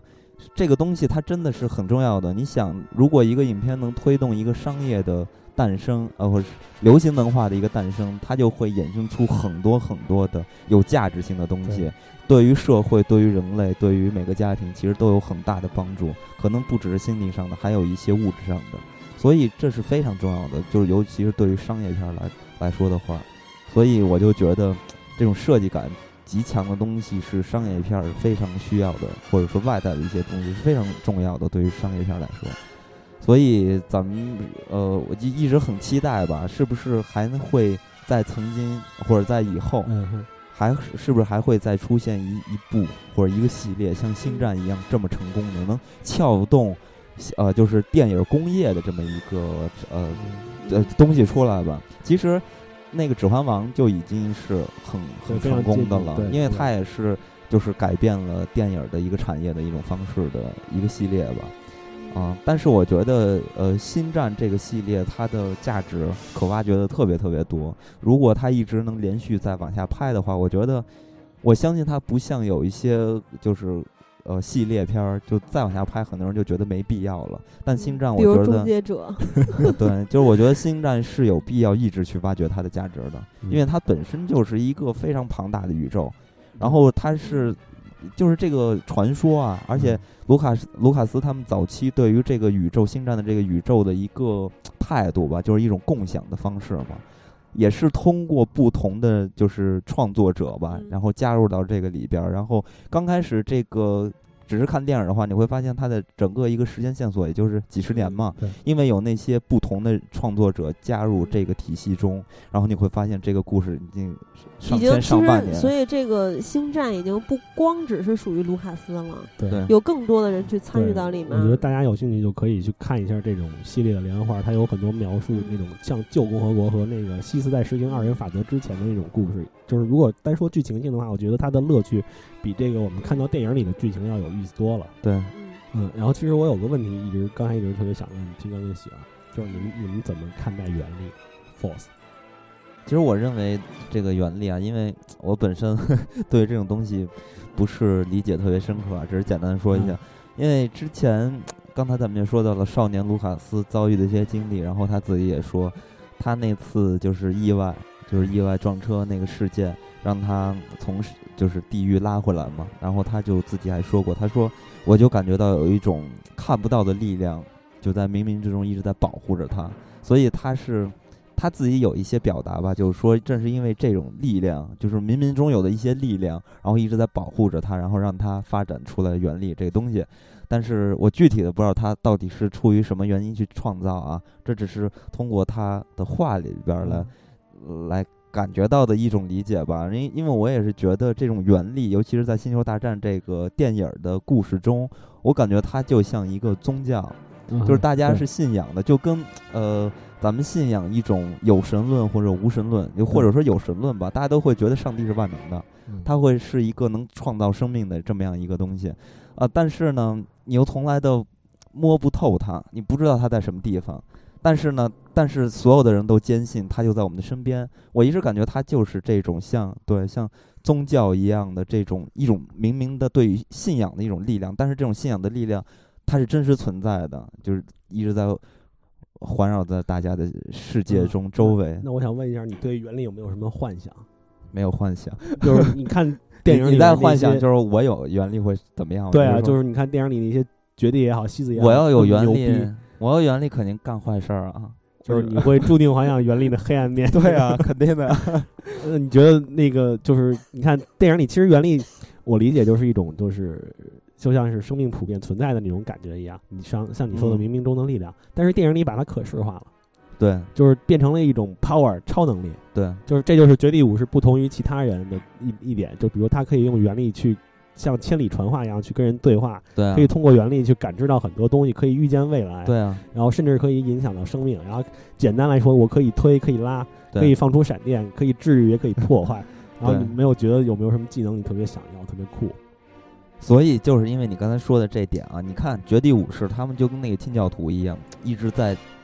就是为难自己嘛，然后泯灭自己的一些性格上的，就人性上的一些丑恶的东西，一直在。就是压抑这些东西，压抑自我。那那其实西斯这些人，肯就感觉更像是一个人，然后他可以去释放自己，就是正视自己的邪恶面嘛。所以他就，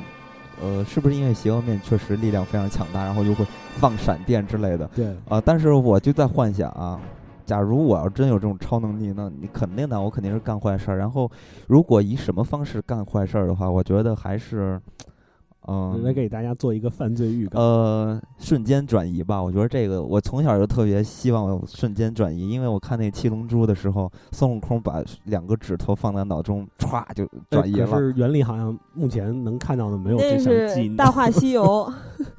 不是幻想吗？我又幻想可以瞬间转移，研究出这种技能。其实你看那个原力，他们那些招式也很多是他们研究出来的。嗯嗯。其实，在电影里面有过比较详细的，因为当年欧比旺是给安纳金讲过，就是说，腺原体是指生命细胞中的一种微生物形式，然后在细胞里，我们和它们是共生体，共同生存，彼此利用的生命体，没有腺原体，生命就不存在，也就无法了解原理。他们不断告诉我们原理的旨意，当你用心，就会听到他们跟你说话。然后当时说到这个腺原体的时候，然后。呃，是哦，就是奎刚啊，奎刚还说安纳金的原力集结是他细胞里面有很很高的腺原体，超过了尤达大师以及所有的绝地武士和所有的生命体，然后就是它是腺原体孕育而生的嘛。其实这个就概念上来说，它不是一个特别具体的东西。然后之前好像是呃这呃，然后之前看到这个芬恩在片子里面的编号，也就是《星战七》里面编号，不是 F N 二幺八七嘛？一个是致敬雷亚公主在曾经被关押的牢房的这个编号，还有一个就是这部是一个片子，加拿大的短片，一九六几年的，然后是这个片子就叫二幺杠八七。嗯，然后这个片子我是没有看过，但是据说在这个短片里面，卢卡斯是找到了原力在宗教意义上的定义和灵感。呃，所以我个人感觉呢，原力它就更像是，虽然说也是基因细胞中带的一种天赋，但也是一种精神力。而且我觉得，就是西西斯和绝地武士最大的区别是，绝地武士在原力中他找到了归宿。就是，但是西斯他们的愤怒、仇恨，还有野心等等，是一些特别激烈的情绪。就是他们其实是非常不稳定的，不光他们的光 剑不稳定，我觉得就是说这点挺对的，因为。绝地他们通过通常都是靠冥想和苦修，就是那种戒律来提高自己的原力的使用，就特别像咱们这个东方的大师们，就是这些肉身不腐的高僧啊，或者是那些啊坐地成佛、什么百步莲花的那种，就特别的东方哲思。所以其实绝地武士给我的更大的感觉是安，就是这么一个字，也不是也不光是安全了、安稳了、安心了等等，就是他们特别的。超然，然后，然后，像像西斯那那那那一派呢，就，呃，我觉得就是说白了，就还像没有修炼到家的那种感觉。我感觉你说的这个，给举个例子就很好的说明白了，就是《笑傲江湖》里边的少林派和那个嵩嵩山派。少林派就是大师嘛，然后心里有佛，然后武功高强，然后他们训练的方式也是非常的严格化的，对吧？然后有有一种戒律在里边，然后这个。嵩嵩山派呢，就是，呃，本身他们功夫就很高嘛，然后但是他们又非常的有这种犯罪欲望和这种对于权力、对于武力、对于力量的一种崇拜吧，然后他们一直还要去进行不同不同方式的探索，然后学习新的功夫。而且，其实电影里面可以看到，其实很多就是他一直在去。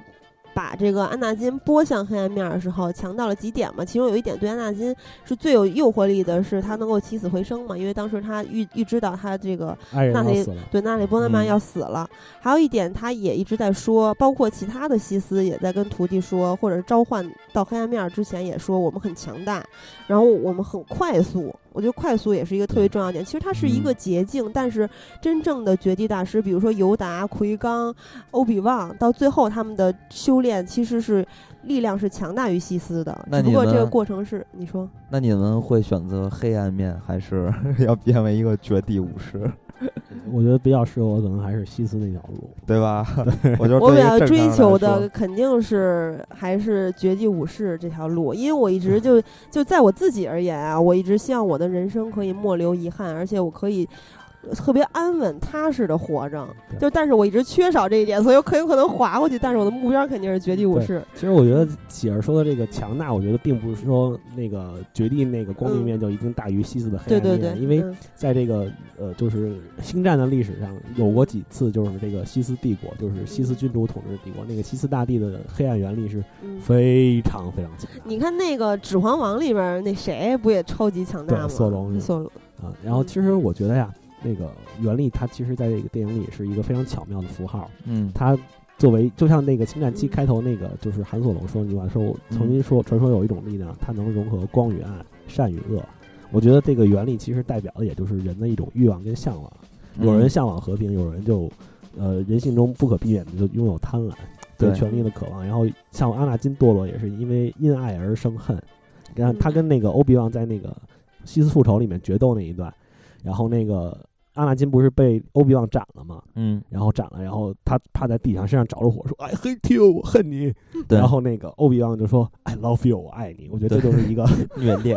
对那个非常有对对于这个原力的光明面跟黑暗面非常有代表的一场戏。而且我觉得，呃，在绝地武士中堕入黑暗面的这些绝地武士也特别符合吸引力法则。就是咱们在看前传一二三，呃，安纳金逐渐黑化的这个过程里面，其实一开始有一一些很多细碎的铺铺垫，比如安纳金在这个纳里波恩曼的老家，是吧？美如画，哇塞，那个那个画面直接让我想到了，就是特别狗血，让我想到了《暮光之城》。就是就是俩人到了世外桃源，然后娜里波曼突然突然穿得特别暴露，又袒胸又露背的，然后俩人还滚在草地上亲嘴儿，哇塞，太暮光之城了。然后反正就是那个时刻，他们俩在认真的交谈的时候，你可以看出安纳金的野心，他的野心在一步一步的萌发，而且他的观点是还有他的这个思路都是跟绝地武士长老会是不一样的。我觉得这就是吸引力法则，他他让这个西斯去感受到了，然后可以去召唤他过来，然后他、嗯。他自己的就是跟他自己个人是很有关系对的，。其实我觉得嗯。这点就是在这个老三部里面，不是老三部，就是这个前传三部里面体现的也是特别有意思，就是关于原力这一点。他是这样，那个嗯。在预预言里头，阿纳金这个人物是预言中能给原力带来平衡的人。对，然后那会儿，呃，那个、呃绝地们就是拼命的找到他，认为嗯。他们那会儿可能认为他们的平衡就是绝对的光明，但是可以看出来，在这种过分的那会儿，嗯也不算拼命找到他吧，是机缘巧合下，因为对就是命运。对，按照嗯这个原力的指引找到了对对对安纳金，他们嗯认为这个人能给原力带来平衡，但是他们认为的那种平衡，可能是他们一厢情愿认为的那种光明的东西。对，其实能从那个电影里看出来，这种过分多的绝地武士，然后他们过分强大的黑暗，这不是光费强大的光明面，其实也能诞生出一些很负面的，比如说迂腐、教条，嗯然后这种循规蹈矩，这都是让安纳金感到不满的。然后就是皇帝，也就是利用了这一点，利用了安纳金这种不满，他认为安纳金认为依靠这种光明面，他根本没办法去救他的妻子。嗯然后这会儿就跟我们说的，就是光光越强的话，影子也会也会越黑暗。嗯但是我是通过就抛开原理来看待的话，你看安纳金他怎么怎么一步黑化，其实我觉得还有一点一个角度可以去判断这个事情呢，也是能。呃，正是安纳金他是一个什么样的人？因为安纳金本身就是一个战士，你可以看到，其实他并不在在这个他跟皇帝比的话，他其实简直太嫩了。就是皇帝，你可以看前传的时候，你会发现他自己搞了一场战争，权谋对，然后正义的也是他，反派的也是他，从从中，然后他去呃，就是创造自己的集权。所以你可以看到，在政治上，其实皇帝非常非常的了不起。但是咱们在看待安纳金的时候，你会发现他就是一个小崽儿。对呃，为什么呢？因为对他，他对于政治的理解非常的简单，他就认为啊，只要是能达到好的现状，我可以允许。呃，通过集权去把，呃就是达到这个事情，所以说他对于政治啊，就看得的非常简单。他觉得我只要能为人类创造幸福就可以了。所以他刚开始是因为，我觉得除了原力，就是对于他的嗯一些指向和引领吧，我觉得还有一点是，就是他这个人真的他就是一个战士，他没有就是那种当文成的那种那所以其实，在。影片里面，他也是一个打手或者说武将的形象。对但但我觉得他最终还是按照预言给原力带来了平衡。对，但正是因为这样嘛，所以我才会觉得，也是很多人为什么看完这个片子这个系列，你会发现这里边最让人痴迷的不是卢克，而是黑武士。为什么呀？因为他就是一个特别特别了不起的伟大的战士，对对吧？他追求的是什么？追求的是人类中最就是最纯粹的那些东西。我觉得，其实我想说的就是，还有一点就是，我觉得原力代表了一种，就是类似于东方佛教的这种禅思的一种对对东西对，，因为对因为我觉得他们最后所达到的那种原力的平衡，并不是绝对的光明或者是绝对的黑暗，它是一种真的归于无。因为呃，就像我刚才说的那样，当那个卢克还不是一个绝地武士，一不是一个完全受过训练的绝地武士的时候，嗯。然后当他的爸爸达斯维达把皇帝跟皇帝同归于尽的时候，那一刻原力确实是达到了平衡，一切都归于无了。哎，其实你说到的这个是你个人的一个理解方面，但其实官方是有去解释，嗯。呃，就是追求的原力的平衡到底是什么？其实，在那个中文的《星球大战》那个官网星球大战中文网啊，中文网上其实有这条词目，然后就去解释，其实所谓的达到平衡，因为原力绝地武士其实之前有一个前身嘛，然后但是咱们现在看到的，在电影里边的看到的这帮绝地武士，他们所谓的达到平衡，也就是消灭西斯，是这样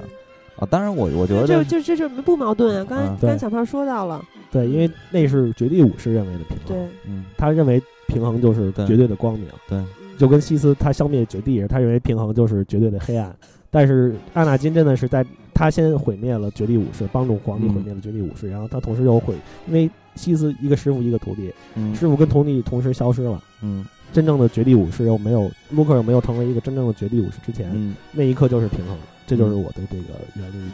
这这一方面的理解。嗯，对这个，其实，在看这个系列的时候，每一个粉丝都会有自己不同的理解。对，咱们就是欢迎大家讨论。对，那今天咱们哇塞，已经聊了很长时间了。嗯，那咱们今天就到这里吧。然后关于星战的话题，之后咱们再继续。对，其实完全没有尽兴。那么之后，咱们可以去在其他系列里再多去讨论，对对，去丰富星战。嗯，欢迎大家私下能跟我们有些交流互动。对，那咱们今天就到这里。